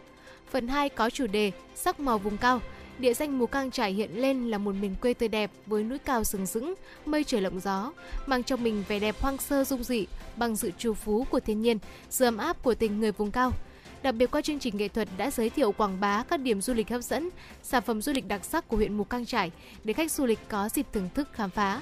Khán giả cũng cảm nhận được sự thay đổi từng ngày của huyện vùng cao này và những nỗ lực cố gắng của Đảng bộ, chính quyền, lực lượng vũ trang và nhân dân Thưa quý vị, lực lượng vũ trang và nhân dân các dân tộc huyện Mù Cang Trải trong việc phát huy nội lực, khơi dậy tiềm năng, vững bước đi lên trên con đường đổi mới. Thưa quý vị, cũng trong tối qua tại cầu Ca Long, thành phố Móng Cái, tỉnh Quảng Ninh đã diễn ra lễ hội Móng Cái chào hè năm 2022 với chuỗi sự kiện hấp dẫn nhằm quảng bá hình ảnh vùng đất và con người cũng như tiềm năng du lịch của Móng Cái, đồng thời hưởng ứng năm du lịch quốc gia. Đây là lần đầu tiên chương trình được tổ chức nhằm tôn vinh nét đặc sắc của trang phục áo dài Việt Nam, di sản văn hóa gắn với bộ sưu tập cảnh điểm du lịch, dấu ấn nơi địa đầu Tổ quốc. Chương trình có sự tham gia góp mặt của các nữ sĩ quan, chiến sĩ mũ nổi xanh, lực lượng tham gia gìn giữ hòa bình của Việt Nam chuẩn bị lên đường giữ gìn hòa bình của Liên Hợp Quốc. Chuỗi sự kiện văn hóa thể thao du lịch mang đến những trải nghiệm mới cho du khách về một thành phố du lịch xanh, thành phố vì hòa bình với những con người miền Đông văn minh thân thiện, mến khách.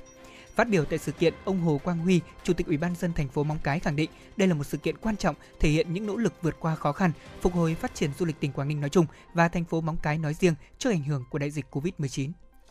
Tại khu du lịch Thiên Cầm, huyện Cầm Xuyên, tỉnh Hà Tĩnh đã diễn ra lễ khai trương du lịch biển năm 2022 với chương trình nghệ thuật Hà Tĩnh âm vang biển và màn bắn pháo hoa đặc sắc. Lễ khai trương bao gồm chương trình nghệ thuật đặc sắc với chủ đề Hà Tĩnh âm vang biển cùng với màn bá hoa, bắn pháo hoa kéo dài 15 phút tại quảng trường Hồ Tùng Mậu, thị trấn Tiên Cầm. Phát biểu tại buổi lễ, ông Lê Ngọc Châu, Phó Chủ tịch tỉnh Hà Tĩnh nhấn mạnh, lễ khai trương du lịch biển lần này là cơ hội để Hà Tĩnh giới thiệu quảng bá các giá trị văn hóa vật thể, phi vật thể, tiềm năng tài nguyên và sản phẩm du lịch đặc sắc của tỉnh với bạn bè, du khách trong và ngoài nước – đây cũng là quyết tâm của Đảng bộ và nhân dân Hà Tĩnh cùng cả nước vượt qua những khó khăn do đại dịch Covid-19, từ đó tạo dựng môi trường du lịch an toàn, thân thiện, văn minh, gìn giữ những giá trị văn hóa truyền thống của địa phương, quyết tâm thực hiện thắng lợi các mục tiêu nhiệm vụ đặt ra trong năm 2022 và những năm tiếp theo, góp phần đưa Hà Tĩnh phát triển nhanh bền vững.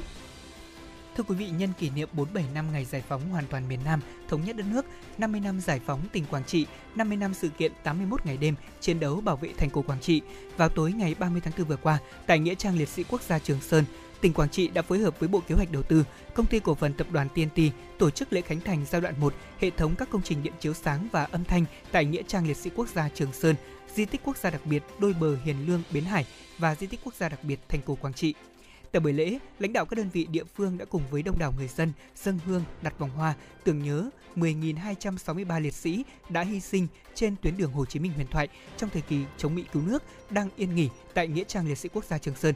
Hệ thống công trình điện chiếu sáng và âm thanh đi vào khánh thành hoạt động không chỉ tạo điều kiện để phục vụ đồng bào chiến sĩ và nhân dân cả nước đến thăm viếng, tri ân tưởng niệm mà còn góp phần quan trọng trong quá trình xây dựng phát triển những sản phẩm du lịch văn hóa lịch sử, kết hợp phát triển du lịch hoài niệm với du lịch văn hóa tâm linh và lễ hội vì hòa bình sẽ được tổ chức trong thời gian tới tại Quảng Trị, từ đó góp phần cho sự phát triển kinh tế xã hội của địa phương. Đồng thời các công trình đi vào vận hành cũng thể hiện sự tri ân sâu sắc tới canh hùng liệt sĩ, những người con ưu tú của quê hương đã hy sinh xương máu cho sự nghiệp đấu tranh giải phóng và thống nhất đất nước. Còn tại công viên Tứ Tường, thành phố Huế, Thừa Thiên Huế, Sở Du lịch Thừa Thiên Huế phối hợp với Hiệp hội Văn hóa ẩm thực Việt Nam, Trung tâm Festival Huế tổ chức khai mạc Ngày hội Huế Kinh đô ẩm thực. Phó Chủ tịch Ủy ban nhân dân tỉnh Thừa Thiên Huế Nguyễn Thành Bình cho biết, ngày hội là sự kiện có ý nghĩa quan trọng trong chuỗi festival bốn mùa nhằm quảng bá giới thiệu nét tinh túy của ẩm thực Huế cũng như các vùng miền đến du khách trong và ngoài nước. Ẩm thực xứ Huế rất đa dạng, bao gồm ẩm thực cung đình, ẩm thực dân gian và ẩm thực chay, góp phần làm phong phú hơn truyền thống văn hóa của mảnh đất cố đô. Thời gian tới, tỉnh chú trọng xây dựng các giải pháp để đưa ẩm thực Huế trở thành sản phẩm du lịch và đưa ẩm thực Huế lên tầm cao mới, hướng đến xây dựng Huế trở thành kinh đô ẩm thực của cả nước. Thưa quý vị, tại công viên Ninh Kiều, Ủy ban dân quận Ninh Kiều, thành phố Cần Thơ tổ chức lễ ra mắt tuyến phố đi bộ Ninh Kiều ở phường Tân An, quận Ninh Kiều. Tuyến phố đi bộ có chiều dài khoảng 700 m, nằm trên tuyến đường Hai Bà Trưng, phường Tân An, quận Ninh Kiều. Tuyến phố đi bộ được chia làm 3 khu vực mua sắm ẩm thực, hoạt động truyền thống, dân hương và khu vực văn hóa, văn nghệ, lễ hội sự kiện. Các hoạt động trên tuyến phố diễn ra từ 18 giờ đến 22 giờ tối thứ bảy hàng tuần. Tùy theo tình hình thực tế có thể tăng thêm vào tối chủ nhật. Đây cũng là lần đầu tiên mà Cần Thơ có tuyến phố đi bộ tạo sự thích thú và hưởng ứng của người dân cũng như khách du lịch. Và thưa quý vị, đó là một số thông tin về các hoạt động văn hóa, sự kiện và du lịch diễn ra trong tuần vừa qua mà chúng tôi cập nhật. Bây giờ đây xin được mời quý vị cùng đến với một giai điệu âm nhạc ca khúc Cà phê qua tiếng hát của mình từ nụ hôn đầu tiên chờ đợi anh trên miên. Nhớ về anh phát điên lỡ nhắn tin liệu anh có phiền. Chờ hồi âm thật lâu rồi người nhắn một câu. Tối nay em ở đâu anh qua tâm sự cho đã sợ nhà cửa em đã lâu đi chợ từ giữa trưa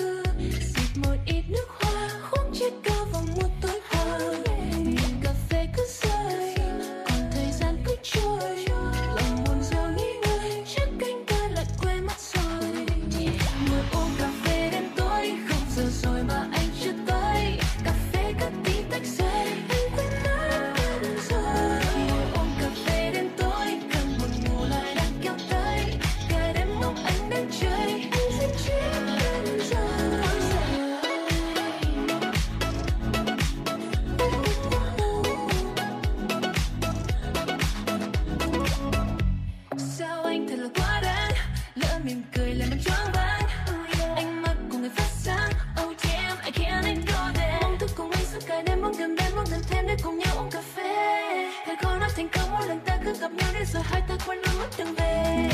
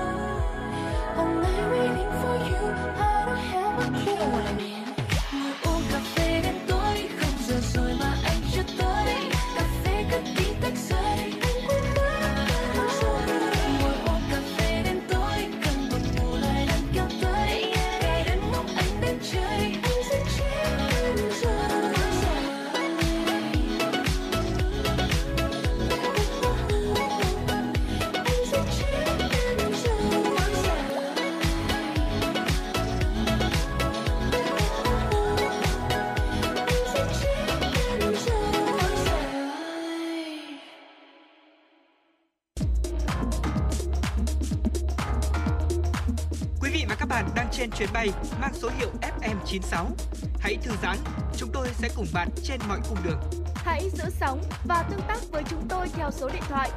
024 3773 6688.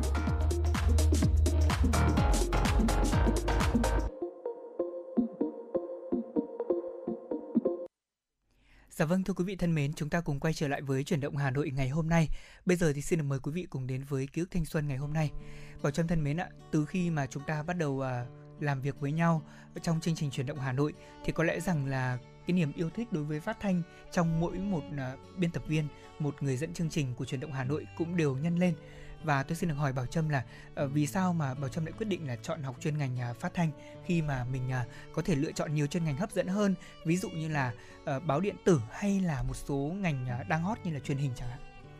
Ờ, nếu mà nhắc đến phát thanh thì có lẽ rằng là ờ, phát thanh đã cùng tôi đi một cái quãng đường rất là dài từ ngày còn bé. Ờ, khi mà cái khoảng thời gian mà bởi vì là mẹ tôi bận việc nên là đã phải buộc là gửi tôi sang nhà bác và bà và mỗi buổi tối trước khi đi ngủ thì bà đều bật đài lên cho mình Ừ. nghe hay là cái khoảng thời gian khó khăn nhất của tôi là hồi cấp 3 khi mà phải ôn thi vào đại học thì Dạ. mỗi tối tôi đều nghe những chương trình phát thanh và ừm, tai mình nghe thôi nhưng mà tay mình vẫn viết đầu mình vẫn suy nghĩ để ừm, với những cái bài toán và những cái câu đề tiếng Anh và ờ, tôi thấy rằng là phát thanh đồng hành với tôi rất là nhiều và bên cạnh cái cái chức năng bình thường mọi người vẫn thấy đó là cung cấp thông tin ờ, mang đến cho quý vị thính giả những cái lúc mà thư giãn thì tôi nghĩ rằng là phát thanh cũng là một người bạn đồng hành tâm sự lắng nghe những chia sẻ của quý vị thính giả. Và với bản thân tôi thì trước khi trở thành một phát thanh viên thì tôi cũng là một người thính giả cũng được lắng nghe rất là nhiều ờ, những anh chị cô chú phát thanh viên đi trước. Dạ vâng, à, thưa quý vị thính giả thân mến, có lẽ rằng là đối với những người yêu mến, Ờ, đặc biệt là đối với những người đã sống cùng với Hà Nội trong một quãng thời gian rất là dài, từ những năm trường kỳ kháng chiến, thì có lẽ tiếng của các phát thanh viên ở trên các hệ thống loa truyền thanh đã trở thành một trong số những ký ức đi sâu vào tâm trí của họ. À, chúng tôi những người làm chương trình chuyển động Hà Nội là những người trực tiếp đang làm những chương trình à, phát thanh phục vụ cho quý vị thính giả thủ đô, cũng có rất nhiều những ký ức về à, chính bản thân mình với phát thanh viên cũng như là với à, loa truyền thanh. Tôi còn nhớ rằng là không chỉ với loa truyền thanh đâu mà với ngay chính ở chiếc radio nhỏ bé của mình thì mình cũng có những kỷ niệm.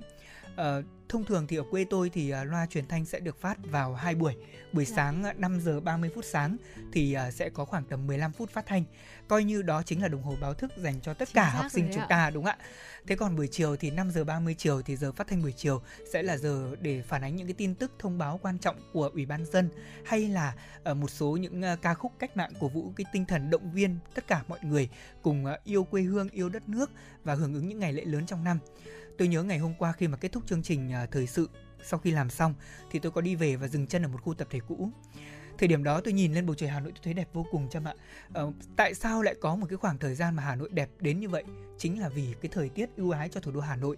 Và thêm vào đó, đứng ở trước một không gian xưa cũ là một khu tập thể, tôi được nghe tiếng loa truyền thanh trên uh, khu tập thể đó uh, phát bài hát như có bác trong ngày vui đại thắng trong đúng ngày hôm qua. Lúc đó cảm xúc trong lòng mình đầy tự hào vì mình là một người cũng đang làm công tác trên những chiếc loa bé tí như vậy đâu đó quý vị sẽ nghe thấy giọng của chúng tôi trên sóng ờ, nghe thấy những thông tin mà đài phát thanh truyền hình Hà Nội truyền tải và đó cũng là ký ức riêng đối với những người làm truyền thanh. Thế còn ờ, đối với những người trẻ như Bảo Trâm chẳng hạn ờ, không biết là đối với các chương trình phát thanh trên loa truyền thanh thời điểm đó Trâm có ấn tượng gì về giọng nói của các phát thanh viên hay là với những ờ, chương trình nào mình mong chờ nghe trên loa truyền thanh của xã thời điểm đó chẳng hạn? Ờ, tôi nghĩ rằng là uh, cái thời điểm đó thì lúc nào tôi cũng mong chờ và tôi nội dung nào tôi cũng thích. Tôi tôi không có cái định rằng là nội dung này tôi thích hơn hay là nội dung này tôi ờ, chưa thích bằng mà. Tất cả những nội dung thì tôi đều yêu thích cả và uh, nếu mà anh Lê Thông có hỏi rằng là ấn tượng với phát thanh viên nào thì có lẽ là tôi ấn tượng nhất với nghệ sĩ ưu tú Kim Cúc. Và uh, đến ngày 30 tháng 4 thì chúng ta vẫn luôn tôi nghĩ rằng là một vài chương trình hoặc là một vài tờ báo hoặc là trang tin cũng có giúp chúng ta có thể được nghe lại giọng của nghệ sĩ ưu tú Kim Cúc khi mà bản à, phát thanh đặc biệt vào ngày 30 tháng 4 năm Dạ vâng, đúng 1975 tại thủ đô Hà Nội thân yêu của chúng ta và ờ, trong một lần học ở trên lớp và khi mà được cô giáo phát cho bản đang nghe đó thì tôi thật sự là quá ấn tượng và từ đó thì tôi tìm hiểu về cô và tôi nghe nhiều hơn những cái chương trình của cô. Vâng, ờ, đối với mỗi một người dân thủ đô Hà Nội trong thời điểm ờ, thành phố trong thời kỳ kháng chiến thì tiếng của những phát thanh viên của đài phát thanh truyền hình Hà Nội thời điểm đó cũng là một ký ức rất là đẹp. Ờ, trong những số chuyển động Hà Nội tiếp theo, có lẽ Lê Thông cùng với Bảo Trâm cùng với các host khác sẽ giới thiệu đến quý vị ờ, những ờ, câu chuyện về những phát thanh viên với những ký ức của họ về một thời Hà Nội khó khăn của chúng ta Ờ, trải qua như thế nào, gắn bó với phát thanh ra làm sao. Với những người thực hiện chương trình của chúng tôi thì ngày hôm nay có lẽ cũng xin được dừng tại đây để chia sẻ đôi dòng cảm xúc như vậy. Còn bây giờ thì chúng tôi cũng xin được mời quý vị thính giả, chúng ta sẽ cùng đến với một ca khúc mà chúng tôi vừa nhận được yêu cầu trên trang fanpage truyền động Hà Nội. À, xin được gửi tặng thính giả Ngô Hùng, anh có gửi lời chúc tới uh, tất cả các biên tập viên và kỹ thuật viên của uh, chương trình truyền động Hà Nội sẽ có một kỳ nghỉ lễ vui vẻ. Thế nhưng mà chúng tôi thì không nghỉ đâu ạ, chúng tôi vẫn phục vụ quý vị thính giả hàng ngày đều đặn trên các uh, khung giờ. Chính vì thế mà ngay sau đây xin được tặng anh Hùng cùng với quý vị thính giả ca khúc Hello Việt Nam qua tiếng hát của Phạm Quỳnh Anh. Chúng ta cùng chào mời uh, tất cả những du khách cùng tới tới với thủ đô Hà Nội trong dịp này, quý vị nhé.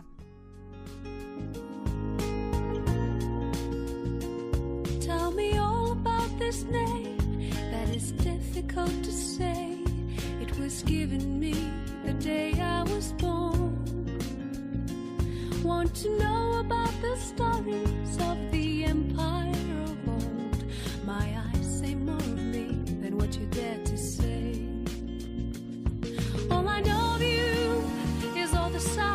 我。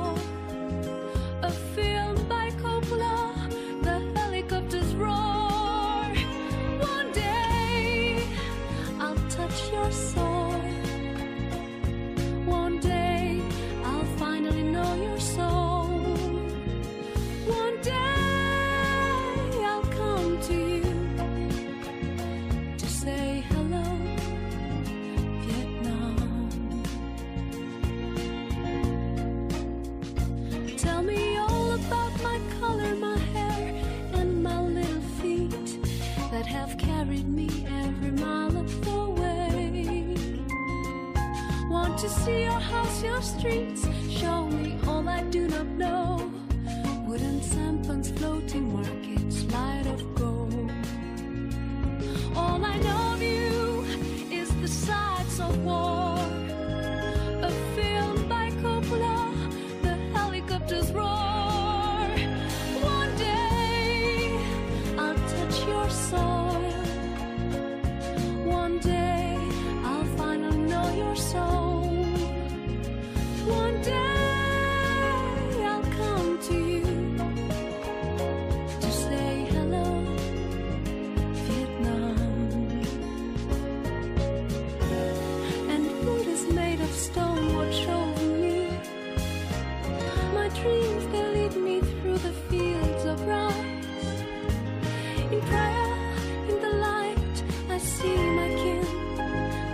my tree, my roots, my begin. One day I'll touch your soil.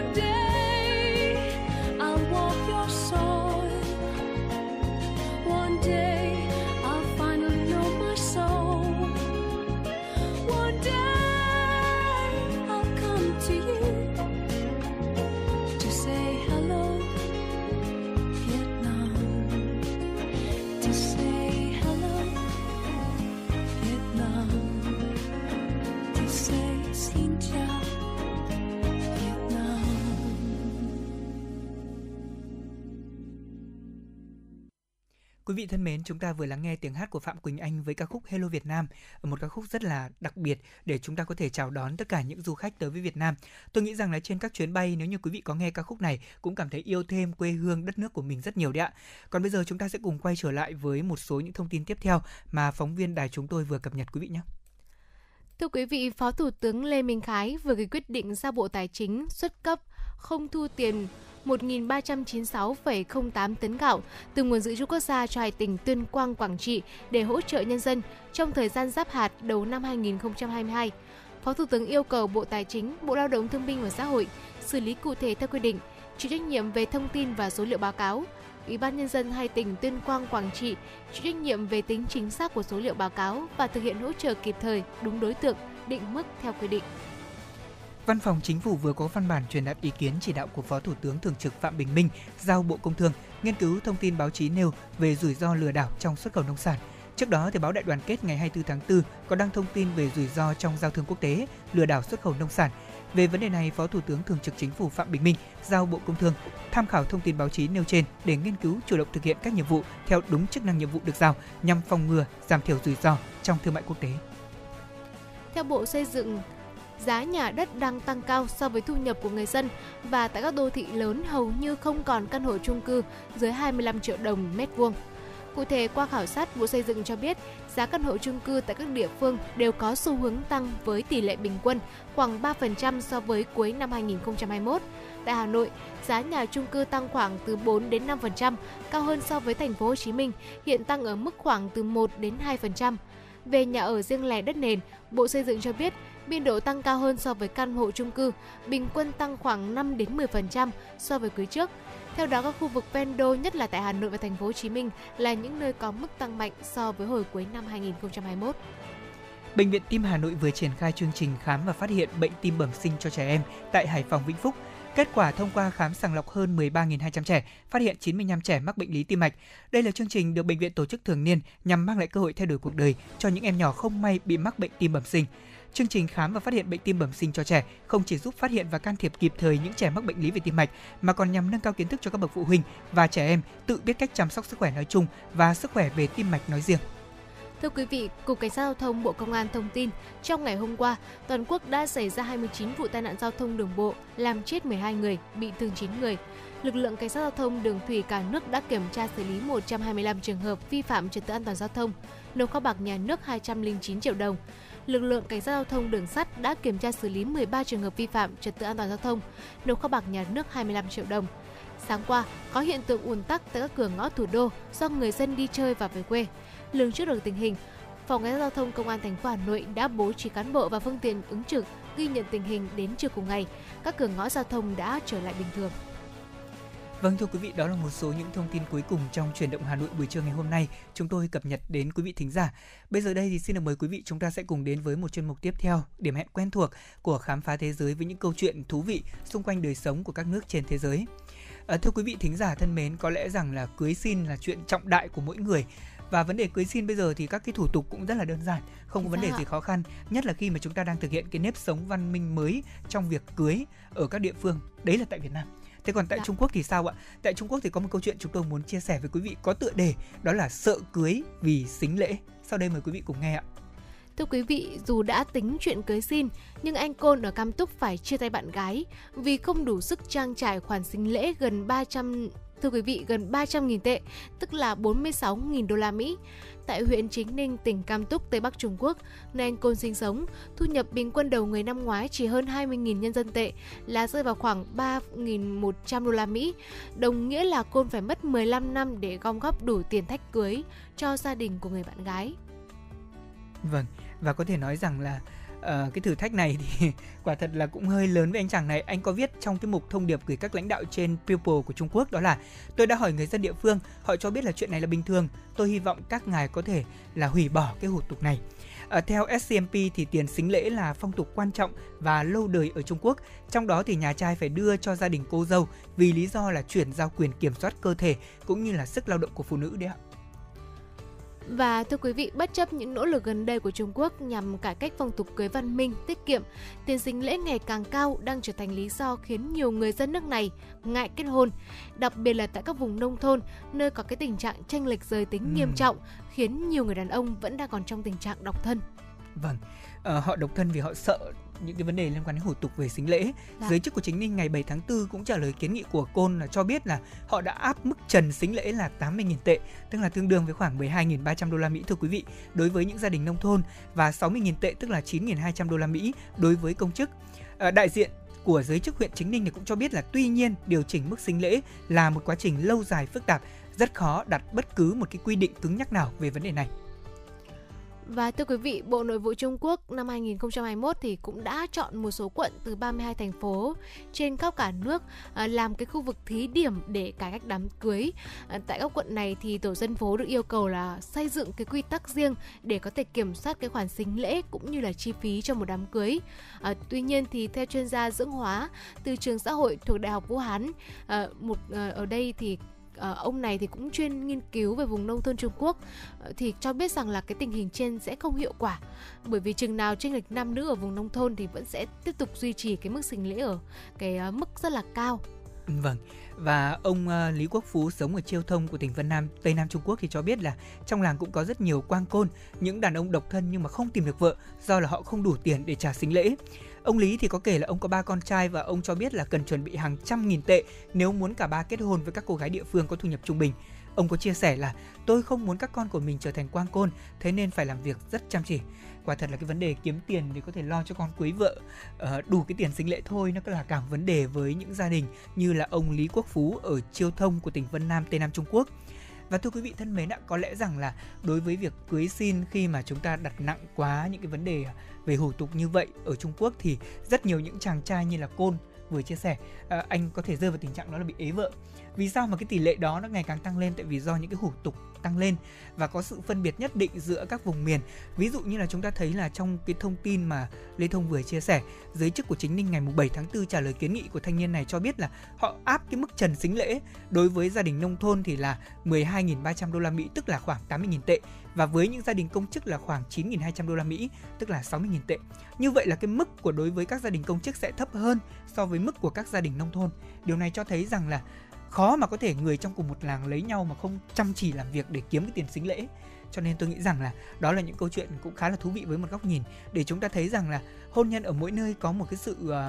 quy định khác nhau thế nhưng riêng ở Việt Nam chúng ta trong thời điểm hiện tại việc cưới xin cũng đã được đơn giản hóa rất là nhiều ạ. Ờ, đơn cử như là những người bạn của tôi trong thời gian vừa qua có lập gia đình thì có chia sẻ việc cưới trở nên rất là gọn nhẹ và đặc biệt là khi mà dịch bệnh đến ạ thì à, mặc dù đám cưới không tổ chức như mong muốn của mình thế nhưng thay vào đó là họ tổ chức những cái lễ báo hỉ rất ngắn gọn có đại diện gia đình hai bên một số bạn bè thân thích thôi và đặc biệt là quy mô tổ chức gọn nhẹ hơn mọi người không phải lo lắng về việc tổ chức đám cưới rình rang nhiều ngày tốn kém làm gì vâng Chính xác ạ. Và uh, vừa qua thì uh, tôi nhớ không nhầm thì ờ, các trang báo cũng có đưa tin về một cặp đôi uh, cưới theo một cái phong cách nó rất là đơn giản và thôi. Và thậm chí là cô dâu chú rể yêu cầu rằng là khách đến tham dự thì cũng không cần đi tiền mừng quá nhiều. uh, Bởi vì cô dâu cũng không muốn rằng là cái áp lực của cái tiền đi cưới lại khiến các bạn mình cảm thấy ngại ngùng khi mà đến với đám cưới của vợ chồng cô. Sau khi mà mọi người đã trải qua gần 2 năm ờ, cái thời điểm đó là gần 2 năm chịu ờ, tác động của ảnh hưởng của dịch Covid-19 Dạ. nên là cái kinh tế nó cũng không được dồi dào như những năm trước và tôi nghĩ rằng là cái chuyện là đơn giản hóa những cái đám cưới cũng như là ờ, câu chuyện về ờ, ờ, tiền xính lễ hay là tiền cưới bây giờ thì cũng đã được các bạn trẻ hiện nay áp dụng một cách rất là thông minh khoa học. Và hy vọng rằng là ờ, chúng tôi cũng sẽ chia sẻ đến quý vị nhiều những cái ờ, câu chuyện ờ, ấn tượng về những cái cặp đôi mà tiết kiệm hoặc là những cái câu chuyện hy hữu. Nhưng mà ngày hôm nay chúng tôi cũng vừa chia sẻ cái câu chuyện xính lễ mà không đủ tiền cưới xính lễ nên là phải chịu cảnh độc thân phải chia tay bạn gái đó ạ Dạ vâng, và hy vọng là với những câu chuyện thú vị vừa rồi cũng đã mang cho quý vị uh, những khoảng thời gian thú vị và ý nghĩa khi đồng hành cùng với 120 phút của chương trình truyền động Hà Nội buổi trưa ngày hôm nay. Tới đây thì thời gian dành cho chương trình truyền động Hà Nội cũng xin phép được khép lại. Chịu trách nhiệm nội dung chương trình nhà báo Nguyễn Kim Khiêm, chịu trách nhiệm sản xuất Nguyễn Tiến Dũng, tổ chức sản xuất Lê Xuân Luyến, biên tập Trà My, MC Lê Thông Bảo Trâm, thư ký Kim Dung và kỹ thuật viên Kim Thoa phối hợp thực hiện. Xin được kính chào và hẹn gặp lại quý vị trong chương trình truyền động Hà Nội trực tiếp từ 16 đến 18 giờ trên sóng FM 96 ngày hôm nay. nhìn em bước, nắng xuyên cốt mềm, nhẹ bàn chân vui trên